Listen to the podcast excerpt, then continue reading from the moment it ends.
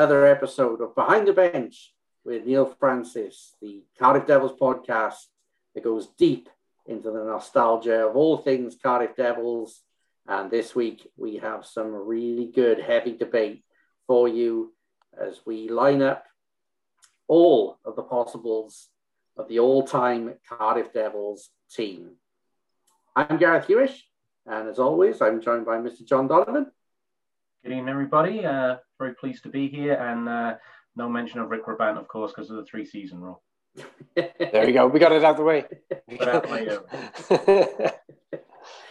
and we're joined by our very talented Mr. Producer Hubs. Uh, good evening. I did suggest a wild card so everyone could have one player nominated, but that would have been for two years. So again, Rick Brabant would not have been included.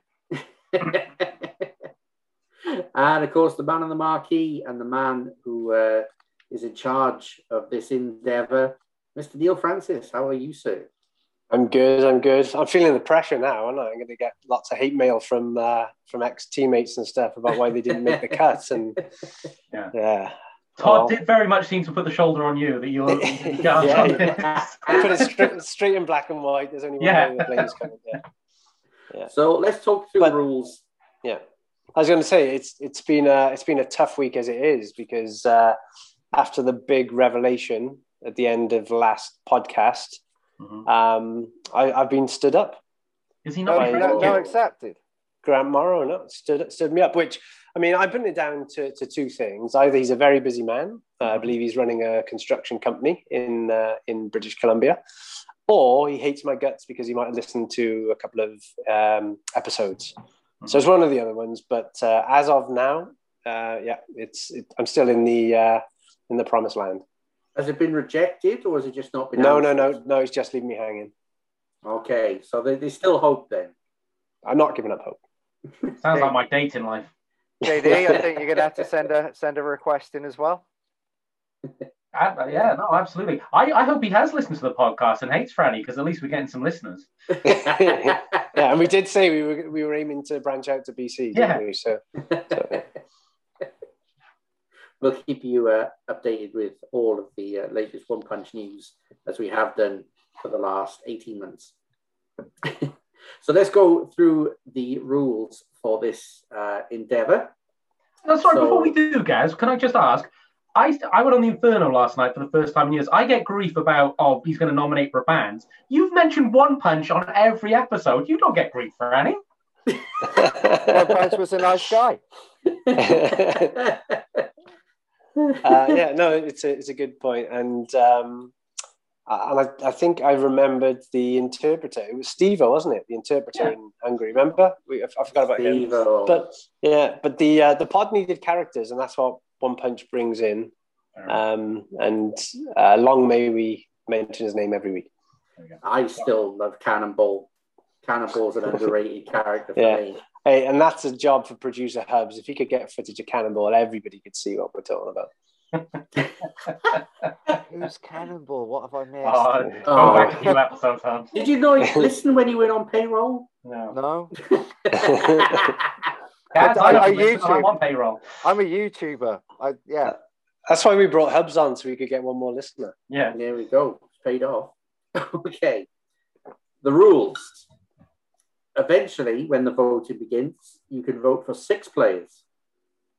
One goalie, two defensemen, three forwards from each of the defined eras. The defined eras are thus the first decade, 1986 to 1996. The second era is the Super League era, running from 1996 to 2003. the third era is the first decade of the Elite League, running from 2003 to 2014. And the final fourth era is the Devils' new era, which runs from 2014 to the present. The criteria for selection. The player must have played for the Devils for at least three seasons. Uh, to clarify, this can be three seasons across a different era. So you may have started playing 95 and played one year, 95 96, and then two years in the Super League era, you would be eligible to be voted into one of those eras. Franny, have I got that correct? Correct. It's not the Ivan Michaluk rule. it's the Ivan Michaluk Yeah. Yeah, we've had the Rick Brabant rule, which is uh, Yeah. one season doesn't count. But are we And- accepting Tyson Strachan though for fee? I I don't want to Fee- accept fee. Fee's got our own Devils all-time team. There's one player on it, and it's Tyson Strachan. There you go. Episode done. And the second criteria is that the player must have won at least one major title as a Devil or been on the world record setting team from 2010 2011. And just for clarity, the 2007 British Knockout Cup is being counted as a major trophy. it, it was the one that everyone wanted to win that year, and we got it. it was. It was. Uh, it was actually, I think, harder to win that than it was the playoffs or maybe even the Challenge, Challenge Cup. It was. It was. A, it was a I- long. I don't think we bothered to play played a home leg. game during the entire competition. Because the Probably the best. Probably the best trophy the club's ever won. yeah, Oh, away final on Coventry Ice as well, wasn't it? Yeah, shutout as well, I think. wasn't It was 3 0. Oh, well, there we go. It's uh, yeah. Let's not let's not talk down the BK Cup. so the all-time Devils team will eventually be four goalies, eight defensemen, twelve forwards, and we will also name two coaches. Okay, and this is this is something else that I want to let you know about. I'm not sure if you do. Um, shirt uh, producer extraordinaire Andy Corcoran is uh, has got a design for this shirt, and we will be producing two shirts for every player that eventually gets selected into the team. So not the ones we nominate tonight, but when it goes out to the fans vote, and we'll talk about that in a second. Um, when we get down to who is our all-time team of Devils, um, there will be two shirts. We will hopefully send them across to the player to get him to sign one and send it back, and the other one the player gets to keep as a little thank you from us. So those jerseys will then be up for grabs, um, and we'll give details, or Todd will give details um, after the team has been picked on how the fans can get hold of that jersey. Franny, is it true that the actual prototype jersey is a 93 Brabant jersey, one prototype, especially for John to bid on? It's got strawberries over it as well. Absolutely happy days. All the money in the world. And it should be stressed that when the voting does open, you're not uh, bound to vote in every era. If you've only been uh, a relatively new fan, you can just vote for your favourites from this era. If you're long in the tooth, like uh, all of us, then you can vote in every era, of course. But let's get cracking. The first decade of the Cardiff Devils, 1986 to 1996 let's throw it over to you, Franny. Let's have some of the uh, potential nominees. yeah, uh, and obviously I'm going to need uh, John's memory bank for this, but I mean, the, the goalies themselves, and, and this is it's, where it's already going to start to get complicated in terms of which era do you uh, put guys across. But a lock in for a nomination for me for one of the goalies has got to be Wembley hero Jeff Smith. hmm Does, Yep. does everybody agree with that? Yep. Absolutely. And then you've got the, the other two considerations then are Jason Wood, Mhm. uh, who I think in the 1991 92 season, because he came as a, as a youngster before that, he was very young.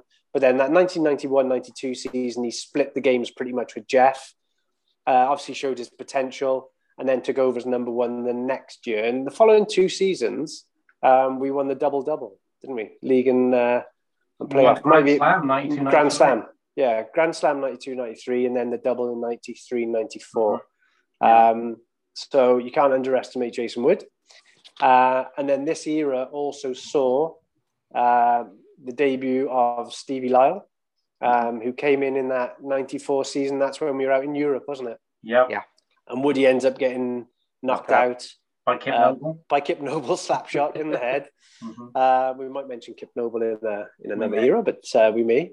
Uh, so he gets knocked out. Then Stevie Lyle comes in, um, performs heroics, and uh, you know then goes on uh, you know against the, the Russian teams and was just unbelievable, wasn't he? And then you know yeah. what a career then Stevie Lyle had. So I mean, I think this is our first first debating point already, quite early doors, is is who gets that second goalie spot? Because for me, Jeff Smith is a lock in. Yeah. Wembley hero. And then yeah, Jason I, Wood get the first ever um, shutout in Wembley as well. Yes, he in did. Playoffs, he, he, yeah. After shutting, uh, after also getting a shutout at Wembley as a member of the uh, England team years before. Yeah. Woody's listening here. Yeah, Fran, I think you make a great, make a great point, uh, Franny. I think it would be easy just to say Smith and Lyle. I think Hubs recognizes that you got a shutout against Murrayfield in a in a nine 0 um, yeah. playoff semi final on the Friday night, and that was unheard of, as you know, Franny. And, and well, and, and Murrayfield always had that high well, potent first yeah. line, didn't he? The well, Tony they, they Hand, had and then they had Hand, they Palmer, had uh, Palmer. Palmer, just Palmer. Yeah, what a line! Um, so to get a to get a shutout at Wembley was something, you know, huge. So and also, you know, he won a Grand Slam, and and we've only won the Grand Slam once. So. And then you go into Stevie Lyle, and I know Stevie kind of qualifies because he goes across uh, the years, but you know, you know, I'm a, I'm a, I'm a Devils and a City fan, and, and, and I was thinking of this across my two sports today. If, if Cardiff City had maybe won the FA Cup in, in 2008, where they in the final, what have you, maybe this would have been different. But I think probably the, the greatest kind of sporting um, fairy story I've ever seen was was Stevie Lyle as a 14 year old winning player of the tournament in the European Cup. Uh, oh, I thought I thought you were going to say I thought you were going to say Stevie Lyle as a 14 year old getting into Winston's nightclub. That, that, that, grew a moustache early. well, he did have a big beard at 14. But, beard. Yeah. So yeah. I, and, I when he, I, and when he tried when he tried to lie about his age, he'd been all over the papers as this 14 year old uh, schoolboy prodigy, and the bouncers weren't having any of it. Anyway, no. sorry, I did I did break you off in your. No, no, no. But I, I just think that that I, I was I was just thinking about it today and thinking I, I'm not sure in my my, my two sporting teams are the Devils and Cardiff City, and I'm not sure there's a better fairy tale story than the, than the Stevie Lyle one in that European Cup. And then you know Jeff Smith, you you guys know when when you kindly kind of indulged me to do the, the 1990 Wembley episode, just how much that that means to me. So the the, the in this era, it was the goalies that were really the the biggest debate for me. Um, I must admit, if I was a fan and I was vote, voting, and I know Franny, I'm not sure if we're allowed to do this or not, I, I would vote for Smith because of Wembley 90. But I think uh, I, I, think Woody's, you know, it's hard to rule out a netminder who's shut out at Wembley and won a Grand Slam. Yeah, yeah, and, and I think as Stevie Lyle comes up in two other eras. Uh, such as his sort of longevity, I think that we park Stevie Lyle for now, and we we put in Jeff Smith, Jason Wood so they'll go they'll go out to the vote. Yeah. If if if Gaz, I know you were less around at this time, although following them, but but Hubs, uh, you you were very much there. Would you would you? One hundred percent. So Jeff Smith was the the first standout goalie of the club who, who raised the bar of British um, netminding, and then obviously Woody came in as that that young face and served the club from that point, um, and had a, a, great career with the club as well, and brought uh, an athleticism that hadn't been seen to net-minded at that point. Um, I understand. And painted and painted goalie masks as well. And painted goalie with the woodpecker. Um, the woodpecker, yeah. But oh, they're, they're, the two. When when you look at that era and you look back at the memories, you look back at the the videos from those uh, those those times. Those are those are the two for me. All right, all right. Say, funny you should say about the goalie mask is that I my first game was 1995, and as I first came into the rink, that's the first thing I saw in warm up was the Woody Woodpecker mask. Okay. And I remember thinking, how cool is this? I've never seen this in any other sport. So really, remember that the... mask in some way it's iconic. Yeah. Probably started my fandom even before I saw Mike Ware and thought, that, that's the coolest thing yeah, and we, we must go on because we got we got four eras to talk about in total. But whenever I think of Woody and Woody's Woody Woody Woodpecker on his mask, there's those credits of was it like the uh, Sky TV show and there's yeah. like showing yeah. the mask up close. Yeah. yeah. there we go. Anyway, they, they, they flash up on uh, on the flashbacks that uh, I always enjoy watching every Friday night or whatever it is. so I those. Sorry, I, I, I, just want to give credit. I don't know who the guy is. Eagles. Eight, it's one punch. It's one punch with this productive company. No, um, I, I don't know who it is. We're not going to name them because they don't name themselves. They but don't, they're, sorry. they're down as Ice something eight uh, on Um, YouTube. Eagles eight, so I think they they Yeah. played for the Cardiff Eagles rec ice hockey team. Yeah. So if you But they do a hell of- hell of a- against her, yeah, yeah, hell of a job bringing back some nostalgia. Love Yeah, that. Anyway, let's move on. Let's move on. We got some defense to sort out. Mhm. I mean, to, to be honest, I think the two guys, and we don't want to obviously sway the fan vote, but the, the two guys in this era that are absolute standouts speak for themselves Shannon Hope, Stephen Cooper, the finest pairing in the whole league for many, many a year. Um, and you know, you you could argue that you could put them in any era, and that would be a top D pairing. It had a bit of everything, didn't it? it had the flash of shiny, um, all the spin-o-ramas, all that kind of stuff. Um, but gritty as well, tough when he had to be. Absolutely. Uh, and then Stephen Cooper, um, best British defenseman, hands down. There's an argument to say he was the most influential British player ever, Mhm. uh, including Tony Hand, because of the amount of trophies that Stephen Cooper won. And obviously, you know, in partnership with his brother Ian, that we'll talk about in the forwards. But uh, Stephen Cooper, what a player. C- completely agree. I think Stephen Cooper was a was a Rolls Royce in that. Mi- Mike O'Connor always said, and Mike O'Connor obviously tied up with Sheffield Steelers and a, a great servant of British ice hockey. He always said when he played with Stephen Cooper in Durham, it was having an extra import. That that's why whoever had Stephen Cooper and, and you know Ian as well. Yep. That's where the trophies went. That's why you won the league because it was like having two more imports in a in a limited import league. And and um, and then Shannon Hope, I got I've always got a soft spot for Shannon because he was my first ever kind of favorite player um, because I just you know when you when you're going to nickname Shannon the Cannon, I, you- when when I'm a kid I, I can't help but like uh, a guy called Shannon the Cannon and, and just his skating ability. Um, you know he was tough, Franny. Boy, could Shannon fight when he Yeah. wanted to. He was Yeah. a tough, tough guy, but he was he was silky. He was he was a great clubman. He was maybe the first really big Cardiff Devils clubman. Obviously, Lawless Character. started all and what have you, but but Yeah. Shannon always had times for for kids like me and and, and, and what have you. So um, yeah, Shannon Sh- Shannon uh, still is a bit of a hero. So Stephen Well- Cooper and Shannon Hope. to, to this to this day, if I speak to someone that's not like a follower of the ice hockey, but they find out that I've been involved in the ice hockey, there's one name that comes up more often than not. Is like, oh, I used to know someone that involved in the ice hockey, and it's Shannon. Yeah. You know, and, and we're talking. I- I should have said at the start when we're talking about this Devils all-time team, there may be players who are better players, you know, outright. However, we are looking for the players that contributed the most to the club. Mhm. Um, so there's you know there's player players that contributed the most. Uh, and when you look at Shannon's overall package in terms of being that character, like you say, John, the first character of the of the Devils, a name that's hanging from the rafters, a name that is still known and, and talked about today.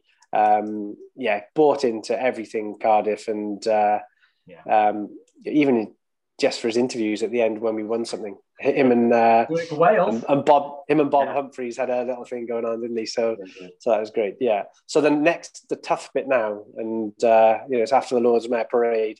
Who makes up our, our alternative picks? I feel sorry for these guys because they haven't got much chance. But uh, but I think they respect that, Franny. I think I think any of the guys that played Yes. with Cooper and Hope, because of the minutes they played and because of what they did, I, I don't think. Hey, you were in the locker room with them, Franny, so you can speak. But but you know, a, a guy like Paul Heavey who went on to be a, a superb coach for Cardiff Devils as well, and and you know, he I, I think Paul Heavey would probably honestly defer to Shannon Hope and Stephen Cooper and say, hey, you know, they, they were our guys. yeah, yeah, and of course you, you had uh, also in this era. I've got down Jason Stone and Mike Ware. Yeah. both of them also flip into the next era. Um, and there's probably there's probably a bigger shout for them in the in the next era. But uh, Yeah. all right, if we're going to go with a four, let's go in with Paul Heavey hmm and There's, I, I like it, it's a hard one that fourth one. I know he didn't. He, he was part of the Grand Slam winning team. I, I like Derek King. I think Derek King had a hard time. He had to come in and be Stephen Cooper basically. He Yeah. wasn't. I like Derek King, and and a guy you grew up with, uh, Franny. You know, Lee Carson was was a guy who came through the ranks and and and did well at the Devils, and he was on a Yeah. double winning team. So you know he he he gets shouts as well. So I, yeah, I'm, I'm happy to leave this this fourth pick to uh, to you, Franny, in terms of who you think was, um, you know, maybe maybe had the greatest story on the ice, but also was good in, in the locker room. I, I- I think Cooper Hope Heavey as a fan, and I don't know Hubs Yeah. again. I would- you. I, I would lean if the names mentioned though there thus far. I probably lean towards someone like Derek King. Was and he and he did and he did win something last, didn't he? He won that yeah, 1992, yeah, yeah, yeah, Grand Slam, yeah. All right, let's go. Let's do Derek King. Sorry, Cass, um, but uh, that's just swayed me. The Grand Slam, Derek King, replacing Stephen Cooper, and that was it. Yeah. No, yeah, are they on the same team?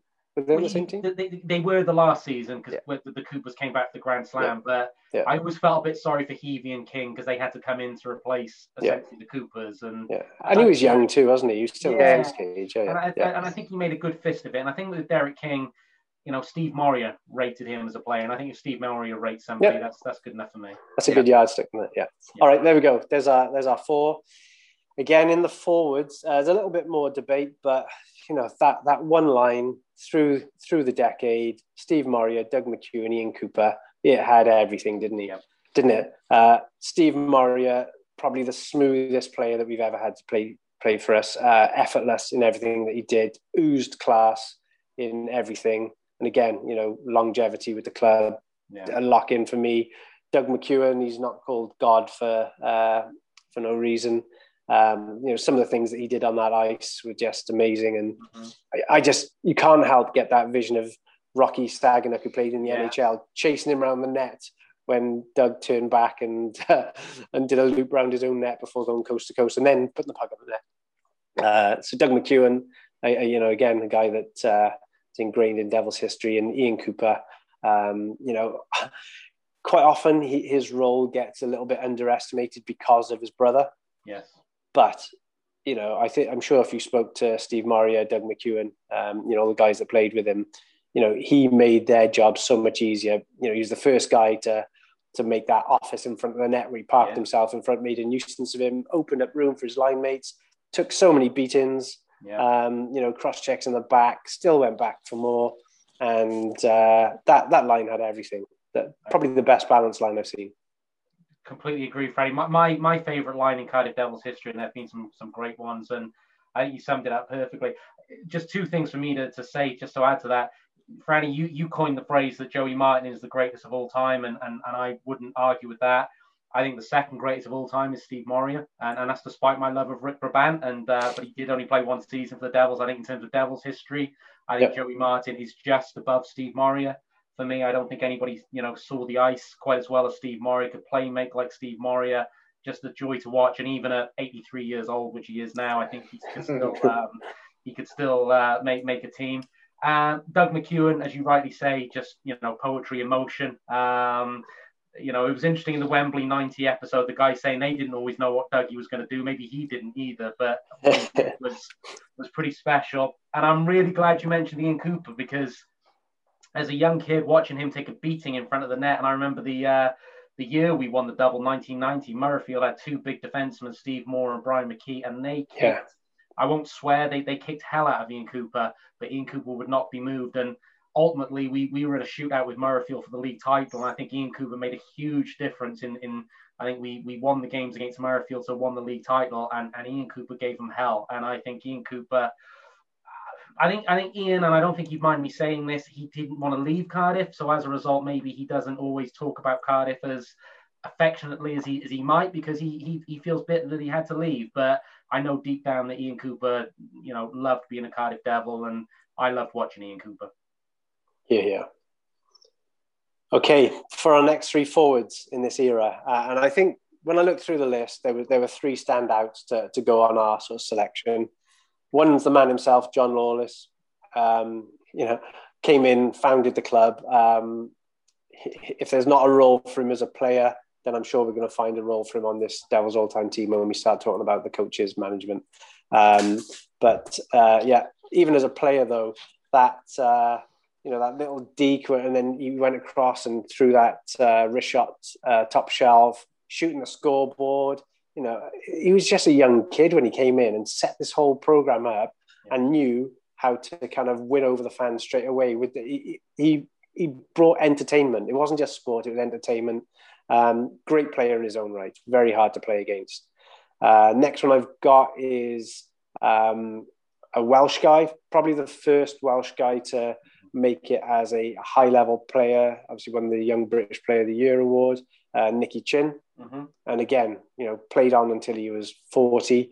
Um, but, um, you know, he went out there, um, made himself big and strong. He was great physique and uh, very, very skillful as, as, well. And, you know, in the years where we were accused of all the checkbook hockey and stuff like that, all of a sudden we had a second line with Jason Stone and Nicky Chinn on it, you know, and, and, mm-hmm. and we were winning stuff with that as a second line. So they were our homegrown players. Um, so that was a huge achievement. And then the, the, sixth player then I've got for selection, and feel free if you can think of any more, um, is Hilton Ruggles, um, who was with us for the three years. Yeah. He put up a hundred goal season. Yeah. I don't care how you know different the hockey was back then. You've still got to put up hundred goals, and the thing about Hilton is that he didn't even bother trying in the games where it was a shoe in for us to win. Yeah. He just literally could not be bothered. He wouldn't skate. But in the big games, yeah, when you needed your goal scorer, that was his forte. He came out and he put the goals. He put those hundred goals away in big games only because he just did not try against the lesser teams. And forty of those hundred goals, Franny was short-handed. You don't get the name short-handed. yeah. yeah. No, I, I, I, again, I would agree. I think you know Jason Stone will probably come into another era. He gets a, an honourable mention for me. Jason. Stone, a, a real intrinsic part of that second line with McEwen and, and, and Chinn. Um, and I remember the job Jason Stone did uh, uh, on Neil Smith, the fight at, at Wembley when Lawless gave him a specific job. Jason Stone, real team guy. But Chinny was was really the first Cardiff superstar, and that, that was cool to see. And um, you know, we we kind of remember him from the Grand Slam year on and the Mike Rowe punch and that sort of thing.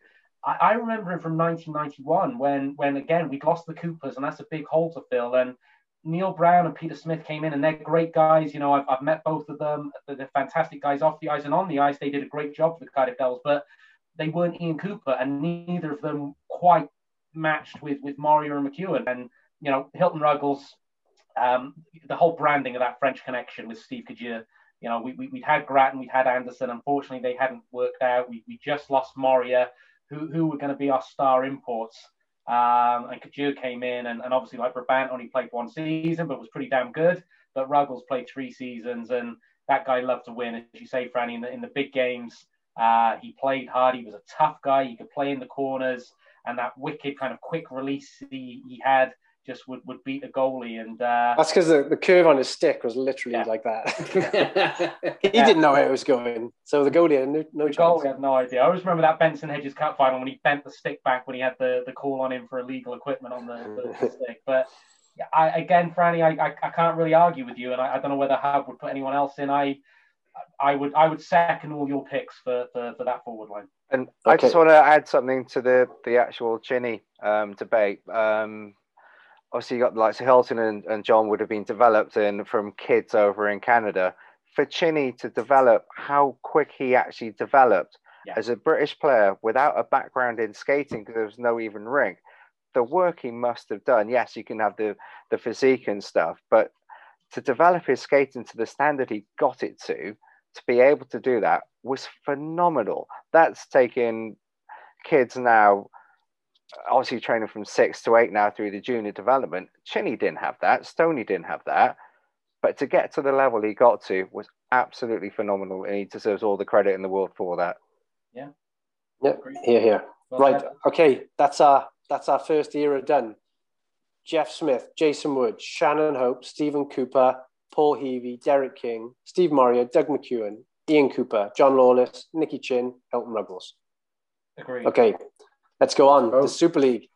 This is where it gets tough. It's a little bit barren in the Super League because uh, you had chopping and changing rosters, didn't you? So you so you don't have that many people um, like that meet the three season rule, and then there were only two trophies won during this era, yeah. which was the yeah, yeah. the very first Super League title, mm-hmm. and then the playoff title in 1999, was it?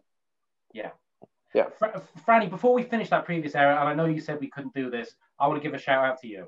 You know, you, you've been in every era. you've been in every era. You started, I, I always remind you, I, I remember that goal on face off against Whitley Warriors in 92 93. That was the first goal I ever saw you score. You've been in every era. So I know it's going to embarrass you, but I, I think uh, we, we couldn't let this pass without giving a, a little bit of a, a, special mention to Neil Francis. Special category. Yeah.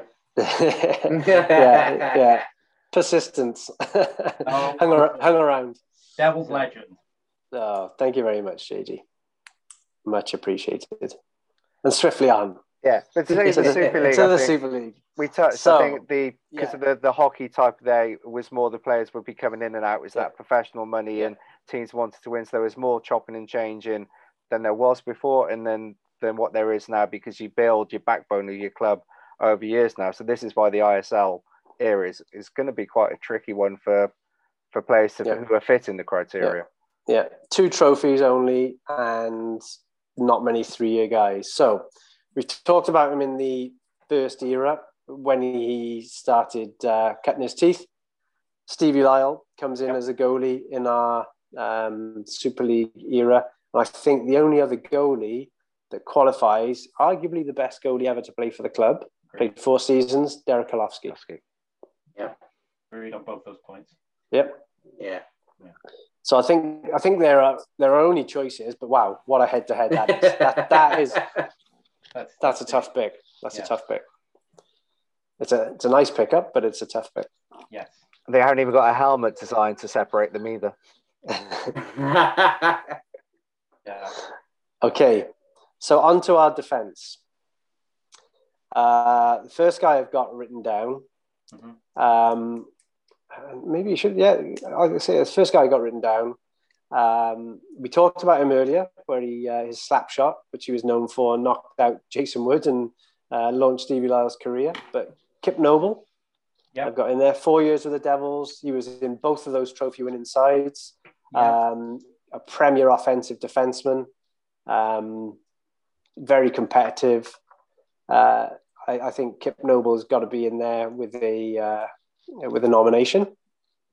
I yeah, I'd agree. I again, I, I saw comments today, which I didn't necessarily disagree with. That maybe he was the first guy whose offensive side was better than his his defensive side, but his compete I- level. Yeah, I didn't think he was he's- yeah. terrible defensively because he was such No. a competitor. So Yeah. yes, yes, he, he was more offensively minded, Yeah, but he was also tough to play against. You I- know, he was yeah. he was intense. I always and, remember he was intense and, Yeah. and he played bigger than his size. yeah, and and he could play minutes and he you know he, he gives me hope Franny because he, he he- looked like he was in the physical condition I am now when I play five side football with you but uh, at the same time, he was um he, he was hell of a player and and he was one of those players that excited you if you were a fan. You you, you were on the ice Franny. I, I I was in the stands and and when Kip Noble was on the ice and when Kip Noble was making a a coast to coast rush you know he excited me so I I think Yeah. Kip Noble is is uh, uh, um Yeah. yeah would, would get one of my picks I, I also love the fact that every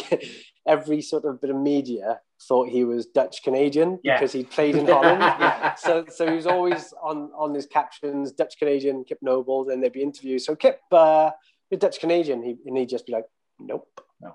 And he would just make the interviewer feel about this big. So um, yeah. But Did he ever we- try to do a Steve McClaren esque accent? That would should have been great. Yeah. again, to John's point of what he read on the on the forum the other day, and this is where where you're picking teams like this. It's easy when you look at a, a guy in isolation, but when you're forming teams, you're looking at the chemistry of who you would have played with and so forth and so on. So yes, you could say Kip is more offensively talented, but Kip Noble is a premier premier ISL defenseman. There's no Yeah. there's no doubt about that, and would Okay. deserve to be on the list. I also, Okay. sorry, just very quickly, Franny, before you go on, because I know we're rushing through. I, I think we need to put the Super League into context. I think maybe the last three years of the Elite League um, were on a par, probably maybe better than the Super League. But for, for the 35 years we're talking about as, as this Cardiff Devils hockey, that Super League chunk of years, whoever played in that team, and particularly whoever played in that championship winning team in 96 97, you could class as probably you know the best Devils players of all time, arguably. Well, I'd just like to, as a comparison, we just talked about Hilton Ruggles. In 94 95, had 157 points from 44 games in the British Heineken League. Only two years later, Hilton's playing for Manchester Storm in the first year of the Super League, and he gets 27 points from 41 games. goes back to That's Vez's point from the other removed. podcast. Remember Vez's point in the Mhm. podcast a couple of weeks ago, and that's exactly it. It was it was chalk and cheese. Sorry, Okay, so, so yeah, so we got to get some more D men in here. So um, there's one guy, Gaz, you mentioned him earlier as uh, somebody that sort of ignited your passion for the game, and he, he was box office. Mike Ware, big big Mike Ware. I remember playing for him against Murrayfield, and it was it was scary because you just did not know what he was going to do, and and it would Keats. Keats took the, most of the rap because he would always do something stupid and Mike would lose his mind. I remember him shooting a puck at Keats and they ended up becoming really good friends. But uh, he was very he was scary to play against. And then we got him, and my God, did you feel much better having Mike Ware on your side than against you? And to be honest, against anybody, because you could just be as big as brave as you wanted because Mike Ware was on on the, um, your roster. So Mike Ware, I think, is a is a strong contender here for the shortlist. I think he is, Freddie. I think I'm sorry, guys. I just I, I want to come in with my first controversial point because I, I, like to think now I'm the guy. Having read a few comments, I'm the guy on the podcast who's hated, so I might as well be an asshole. um, which which you know plays well to my strengths. Mike Ware is a Devils legend. In terms of Super League, I, I think he was great at Murrayfield in that in that limited import league. In terms of Super League and beyond, I preferred Mike Ware as a forward than a defenseman because I think Mike Ware's foot speed wasn't great. So mm-hmm. while while I classify Mike Ware as a Devil's legend, I, I wouldn't necessarily say his his his defense was his best position as a Cardiff Devil. I liked him better as a D man. There we go. And you yeah. and I bow to you because you're a player. no, it's liked, just, just I liked him better when he was on the bench and not causing me any trouble. No, when he was kicked out of the game, you liked yeah, him better. Yeah. yeah. um, but as a D man, because he had that big long reach, I felt he was he really hard, really hard to get around. And then I just had concerns if, about his foot speed yeah. when he got his reach. Yeah, yeah. fair point. Yep. Okay, so Mike Ware's up for consideration. We're not locking him in yet. Um, uh, again, another guy we've talked about. you don't play 20 years to the Devils without coming into the vote. Jason Stone, 20 years for the same team. Um, and he'll play it down and say, oh, it's just because I'm from Cardiff, whatever. No, he played through all these eras, didn't he? You know, that, uh, and he adapted from being a, a, very steady forward who was nice to play with because he did all the unselfish things. Stephen Cooper gets injured, uh, ACL yeah. injury, and Stoney's got to quickly convert into a D man. And we talked about how good Stephen Cooper was, but we managed without him by having Jason Stone on D, and that that's unbelievable versatility that he then sort of carried on through his career and you know adapted his game. You know, the older he got, he kind of just he, he was. We always talked about him as the goalie's best friend because he was always there to clean up the mess. Um, I tell you what, other defensemen loved being partners with Stoney. They really enjoyed it. A lot of them had their best years playing with him because he was happy to sit back and let you know someone like a Bergie do his bit. And uh, yeah, Jason Stone. I mean, I, you'll know better than me, John, how many league titles and playoffs, but it's it's a lot. Uh, that he's won and the BK Cup. His his trophy collection is huge, Franny, and and, and I I just think as a fan, and, and correct me if I'm wrong, Franny, Franny as a player, and, and helps you on the ice as an official. Jason Stone, we've had three great British defensemen. You had in, in the first era, you had Stephen Cooper, and I think you had Jason Stone, and now we've got Mark Richardson. And I look at Stone, and I don't think he was the fastest skater in the world, and I don't think he was the biggest player in the world. So to me, that means his hockey IQ and what he did on the ice was was pretty damn good. Yeah, yeah. I think you really look at the Super League as well. You look at the, the running to the title and he scores that big goal mm-hmm. against Sheffield as well. Mm-hmm. Like, yeah. It's not like he was a passive Super League. Absolutely, guys. You know, uh, yeah. player. He's not just in the background. He's contributing in all kinds of different ways, and you know that goal is pretty iconic in the in the terms of that, that title run. Yeah, and he's playing high up on the lines where if you were a British player in that era, you were normally a forward. Um, the the responsibility yeah. of being a British defenseman, you had to be a lot better than then um, yeah, yeah, you just had to be an absolute we, standout. You couldn't be a mediocre. Yeah, we, we weren't rolling 5D in Super League. We rolled 6D. I think if, yeah. if memory serves, it was Hope and Evans. I think it was Pope and Noble. And I think it was Stoney and Mike Ware. You know, so I, I, I think Stoney was taking regular shifts. You know, and, we were, oh, definitely. His his IQ, his positioning. I think he got it from man marking Rick Brabant when uh, he was at Durham. Um, in all those games. But his his his hockey IQ and positioning and his desire. There, there's one thing that sums up Stoney is his actually desire and his will will to win. I'm- okay, and then we've got for my fourth suggestion mm-hmm. is a guy I mentioned him on the uh, I think the the Scaldi podcast because they played together. Um, but a very very solid player, pound for pound, one of the toughest about. Uh, played for us for I think six years. Frank Evans. Um, yeah, yeah. Again, probably one of those that, that his teammates appreciated appreciated him more than uh, maybe you know casual fans. Yeah, but people that saw him week in week out just knew how good he was. You know, he's um, a very good all round player uh, and gave you that steal at the back.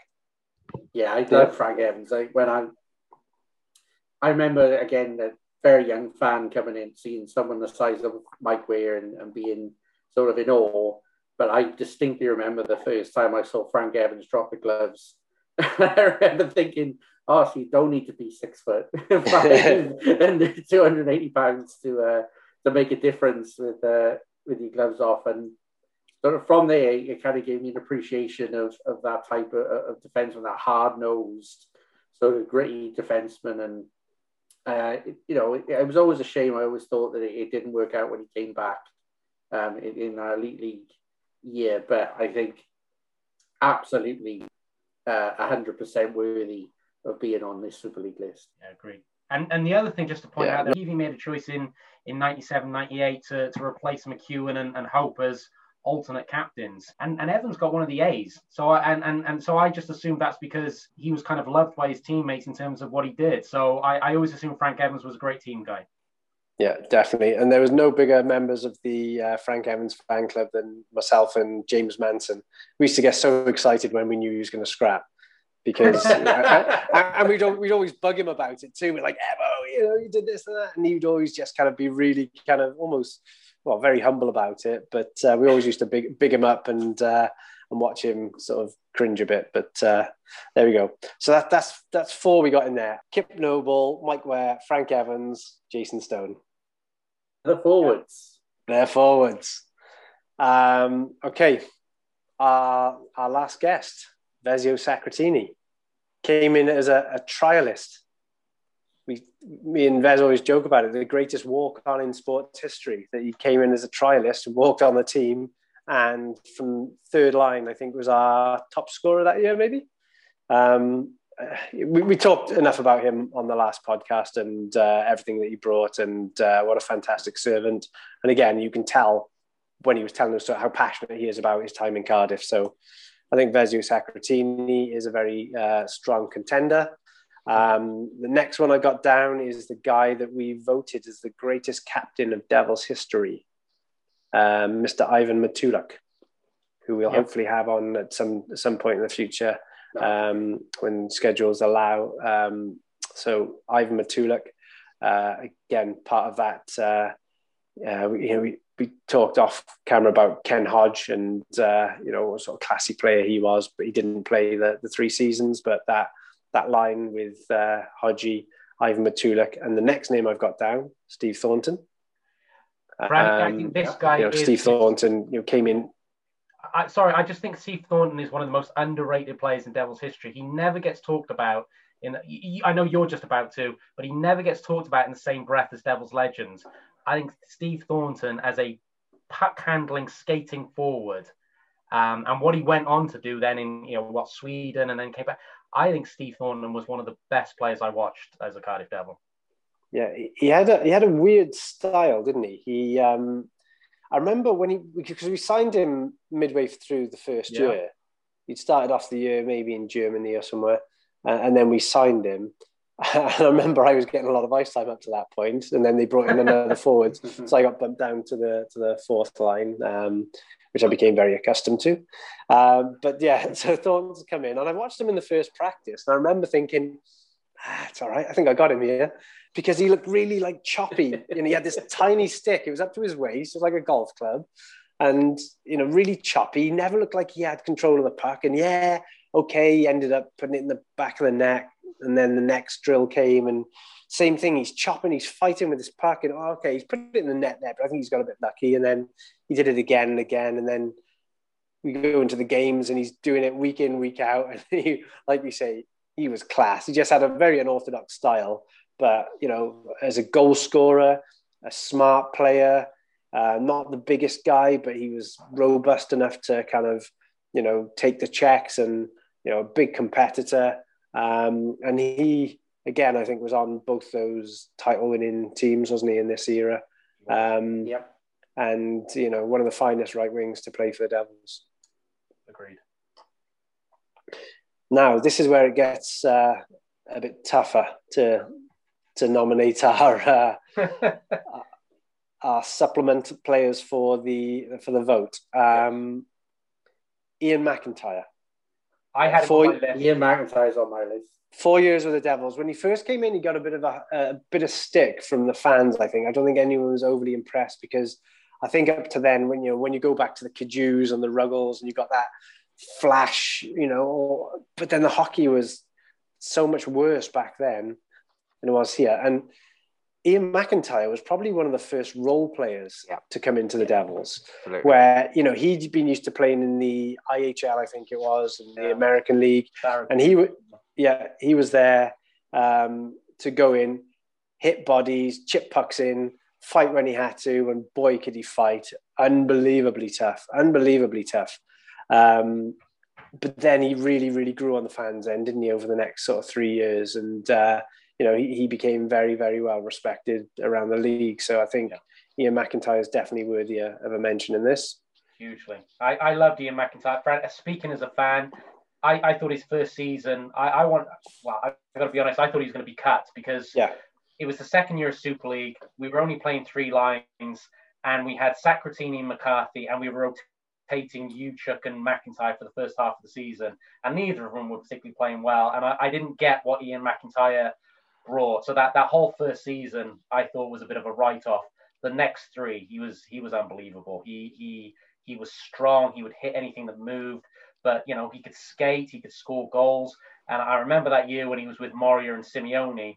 Uh, and I know, you know, when you're with Steve Moria, you, you, you're going to look good anyway. But I really liked McIntyre. He created room for Moria, and Moria could just see the ice then. And uh, he was he could fight. He, I think, if you go back to what was it, episode three, Gaz, and our, our list of fighters, I think Ian McIntyre. Did he make it onto the Mount Rushmore? If, if not, he got an honourable mention. I, I loved Ian McIntyre. But you're right, Franny, that first season, I was one of those guys in the stand that, that thought he should be cut. I think Franny hit the nail completely on the head. He was in that transition between the leagues and the styles. He was the first really true role player, power forward, who wasn't going to score the amount of goals that some of the bigger power forwards used to score about three, four years ago.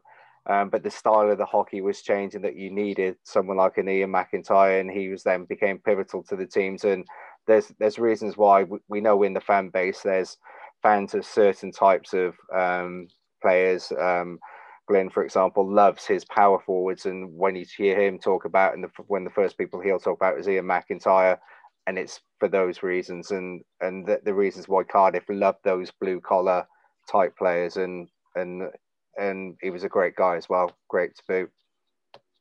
There we go. Okay, so moving on from those four guys, this is where it gets tough for our next two picks. So I'm going to throw in Merv Priest.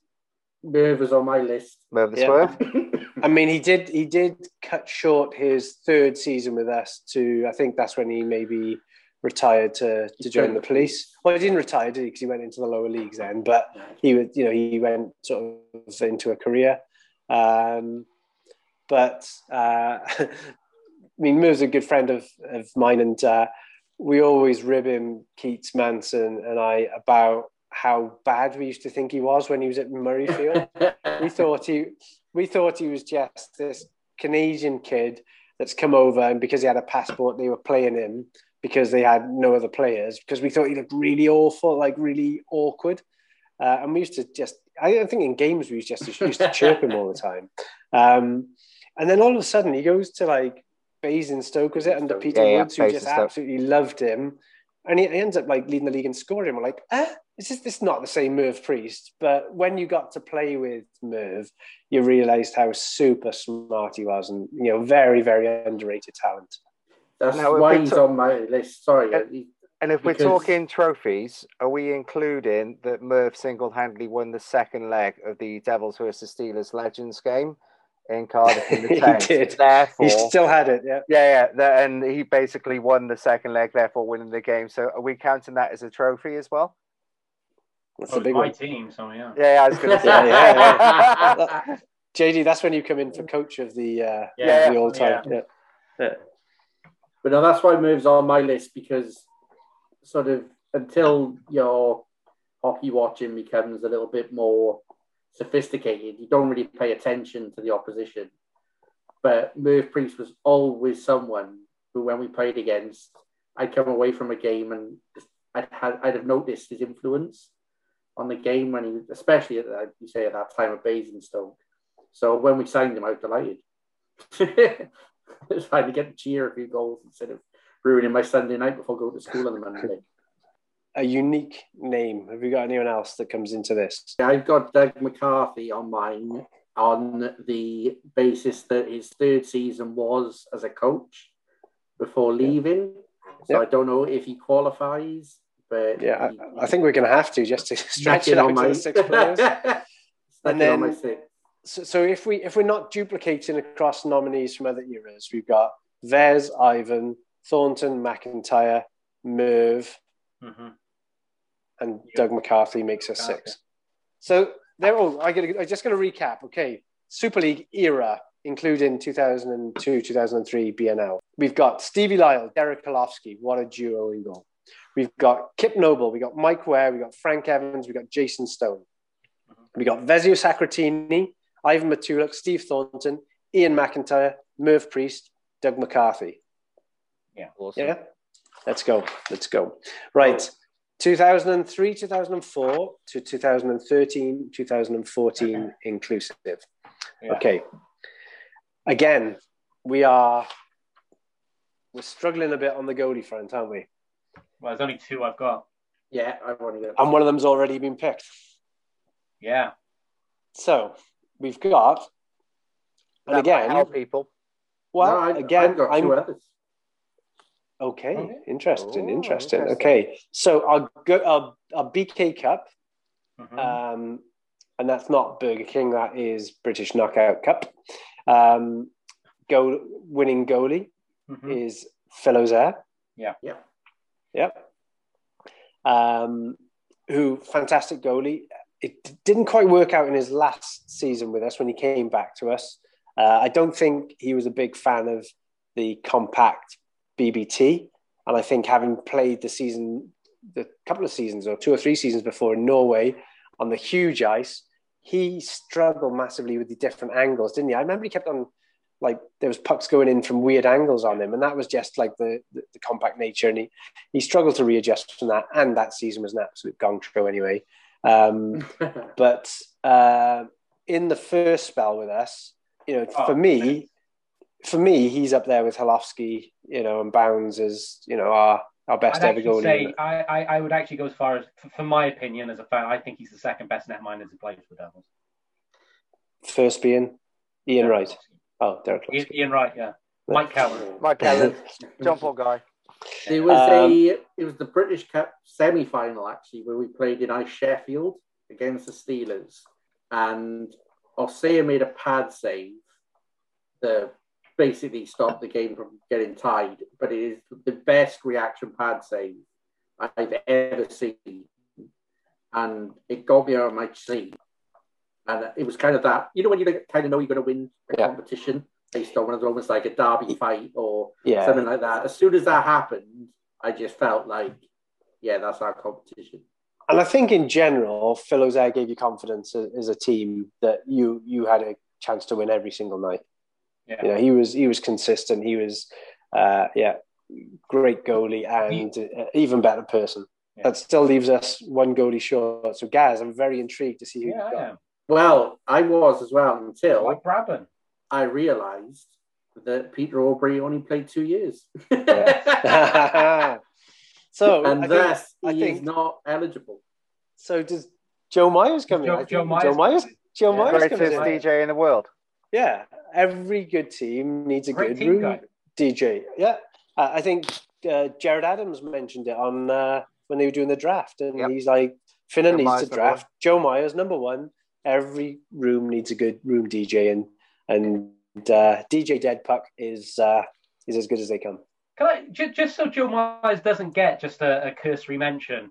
The the first game and and Gaz, I'd always bow to you and Alid on this, but the first game I ever got to commentate as as the main commentator was against Nottingham in that horrible, horrible season for us. But I think Nottingham won the league title that year, and we beat Nottingham with Joe Myers in goal because we had an injury. That and, and I've still got that DVD. And Joe Myers was fantastic that night. So let's be honest, Joe Myers is probably not going to win that vote. But when Joe Myers was called upon, Joe Myers did what he needed to do for the Devils. I want to also mention that during the 2010 2011 Guinness World Record year, that is obviously in our criteria, Joe Myers played nine games. Now, that's a lot of games during Okay, that iconic season. And his, uh, his stats from that season were goals against 2.17. Mhm. Anytime you're near two goals a game, right. that is fantastic. And his save percent was uh, 90.8%. That's a hell of a Okay, contribution that's from Joe. Myers. Joe Myers has now earned his spot as our alternative choice to Phil Osaer in our Yeah. in our uh, first elite league era. There we go. Welcome in Joe Myers. Welcome in, Joe Myers. There we are. I got no problem with that. Okay, in our defense, so we've already had Frank Evans, we've already had Jason Stone, we've already had Mike Ware. Yes. So we've talked about him when we've talked about the great British D men that have been in the club, still going strong. Mark Richardson, pure class. Um, every single partner I know, he's only had the, the two in, in the, the latter years. But if you talk about Andrew Hotham and Gleason Fournier, as we will later on, the first thing they mention whenever they get all the accolades is look at the guy I'm playing with next to me, and it's Mark Richardson. And there's no there's no coincidence that whoever plays with Mark Richardson is the standout D man in the league, and that's uh, that's a, a massive testament to the uh, to the skills and the um, the unselfishness and everything everything that uh, the humbleness of Mark Richardson. And we're going Frank. with him in Sorry, this Gaz, era. Sorry. But we're going with him in this era rather than the next era because for me, he's still the young centre coming up through the ranks in this era. I don't picture him as the all conquering D man. I think I think the problem you get, and you know, we did say the rules at the start, they didn't necessarily have to win their trophies or do have their best years in that era. Um, I think I just added on that best years in the era a bit, but it, it was seamless. Um, I think when you get into the next era, and I don't want to sort of pre prejudge it, but when you've got the likes of Andrew Hotham, Gleason Fournier, I think it's tough. Yeah. I think it's a great point, guys. I, I, I was going to say, just to mirror the Jason Stone story, you got Mark Richardson as the centre. I put him in the next era because he actually gets my vote in the next era. And I love the fact that for me, a British player got my vote. That the guy I'm going to throw into this era, because I, I would like him in this team, but he wouldn't get into the, the next era necessarily, is Tyson Marsh. Interesting, yeah. So Marshy's another one I got down here. Um, again, like superb guy, superb teammate, um, did everything well. Um, tu- turned into a, a great leader. I mean, Faulkner, who's a great leader himself, said the best captain I've ever had is Tyson Marsh. You know, so um, and of course, you know, Marshy lifts our the, the first trophy of the new era. Um, which we go on to. Okay, so let's. I think. Sorry, that wasn't meant to end the Richardson debate. No, I no, just, no, for no, my- no, no. I, I because think, I, think love we- the fact, for me, that a British Yeah. guy would get my vote in the new era. I Mm, put Richardson in the other era. yeah, But this is the danger is, is for any says there's so many great players in the next era, and Mark Agreed. Richardson should not be missing out. If anything, Yeah. you could say he should have two jerseys from the two eras. He's he's Steve Morris. Yeah. Yeah, absolutely. Yeah. yeah, yeah. Okay, so we might have to get tactical on this one. Okay. Well, let's see what else just, we've got for this. Yeah. Oh, we're, we're so, planting the seeds for the people doing the voting to be tactical. Yeah. Yes, yes. okay. So another name in this era who, uh, again, is a as a player um, was an unbelievable teammate, a guy that you wanted on your team every night, that led the charge, that did all the the gritty, dirty stuff without looking for any personal glory. Who then went on to be um, an absolutely fantastic coach and, and, held the club together through some sticky times. Uh, Gerad Adams. Yeah. Yeah. Yep. I, I um, sorry, I, I always just want to say because people will criticize me for being a, a, a hypocrite. There's certain people that, that that horrible season we never talk about. I I um I think the fact that G was given that year, you and, and you and Franny, uh, or Franny, you and G should have been allowed to finish that year. I wondered whether G had reached the end of his. So, so I, I don't want to be a hypocrite. I wondered whether G had reached the end of his tenure in Cardiff. But I think G, as the player, was was was my favourite player in Cardiff for the years he played here. I thought he was absolutely superb. He would, but he never lost a corner battle. He, for a guy again, you know, was stocky and maybe didn't look the most natural athlete. He could jump into the play. He could score goals. Let's not forget that role he played in the Challenge Cup final when we came back against Coventry and that tipping goal we scored. Um, so I don't want to be that hypocrite guy who who who, who says that maybe I didn't think that G's tenure had come to an end. But I think Gerad Adams should be lauded as a as a hero for Cardiff Devils. Yeah, I, I agree. Uh, you know, I think through the when you look at this era, what he did as a player, what he did as a coach, and when we're talking about you know an all-time team, I think Gerad Adams is is a is a walk in for me. But uh, that's for the fans to, to to vote on. And especially when if it gets announced, we get to play the the the uh, the G song yeah, when the best the last Saskatchewan Pirates. Absolutely. Last Saskatchewan Pirate that uh, myself and Paul Sample came back from the Calgary Stampede and decided that was going to be G's song. There we go. Bit of history behind that. Because um, I okay. guess when he first started, sorry, Fred, just to, to give a bit more of a, of a pump a bit more. Uh, that first season in Cardiff, he was a forward. Yeah. And he was brilliant at that. And it, I, and for he, me, it wasn't. Yeah. It wasn't until he put himself on D I think, was when uh, he became coach, and that's when he well, kind of went up another couple of notches for me because he, I think the way he influenced the game from there and policed the game was phenomenal. Yes, his natural position was D, so yeah. he's. Um, you know, he played for the Regina Pats, great organisation in, in Canadian junior hockey, and he was a D man. And I think he held, he maybe still holds the penalty record for them. Um, you, I don't know if you ever catch the tweets when you, you see legitimate heavyweight fighters. Um, what's his name? Somebody Parker, Derek Parker, Scott Parker, Scott one of the Parkers. Scott Parker. Yeah, you know, talking about how they loved watching G players and looked up to him because of how tough he played and blah blah blah. Always took on guys much bigger uh, than himself. Um, so he was a D, but he had that versatility. He could go up as a forward again, he would put himself in that position if the team needed it. Um, I remember one year, I don't know if JD you'll remember it. We were so struggling with injuries. Yeah. Um, in the, the playoff semi-final, no, not the quarterfinals. Yeah. Our third line was G in as centre. Yeah. Or maybe he wasn't centre. Maybe no. Phil Hill might be. Phil Hill might be. There was centre. Davis me Pickett and G. G. I remember. No, no. So the year that I played, it was yeah. me, Phil Hill, and G was our line, and we got two goals in that quarter final, and it was like, you know, it was such a thrown together line, and uh, but he just like, I mean, Phil Hill's obviously a uh, you know a, a talented player in his own right, but um, he had to do a role for the for the for his team on that night and put himself up there on that forward line to to give us some depth. The, the story I love, and I, I, I, I think I, I don't think I imagined this, so you can tell me. This was before I knew you properly.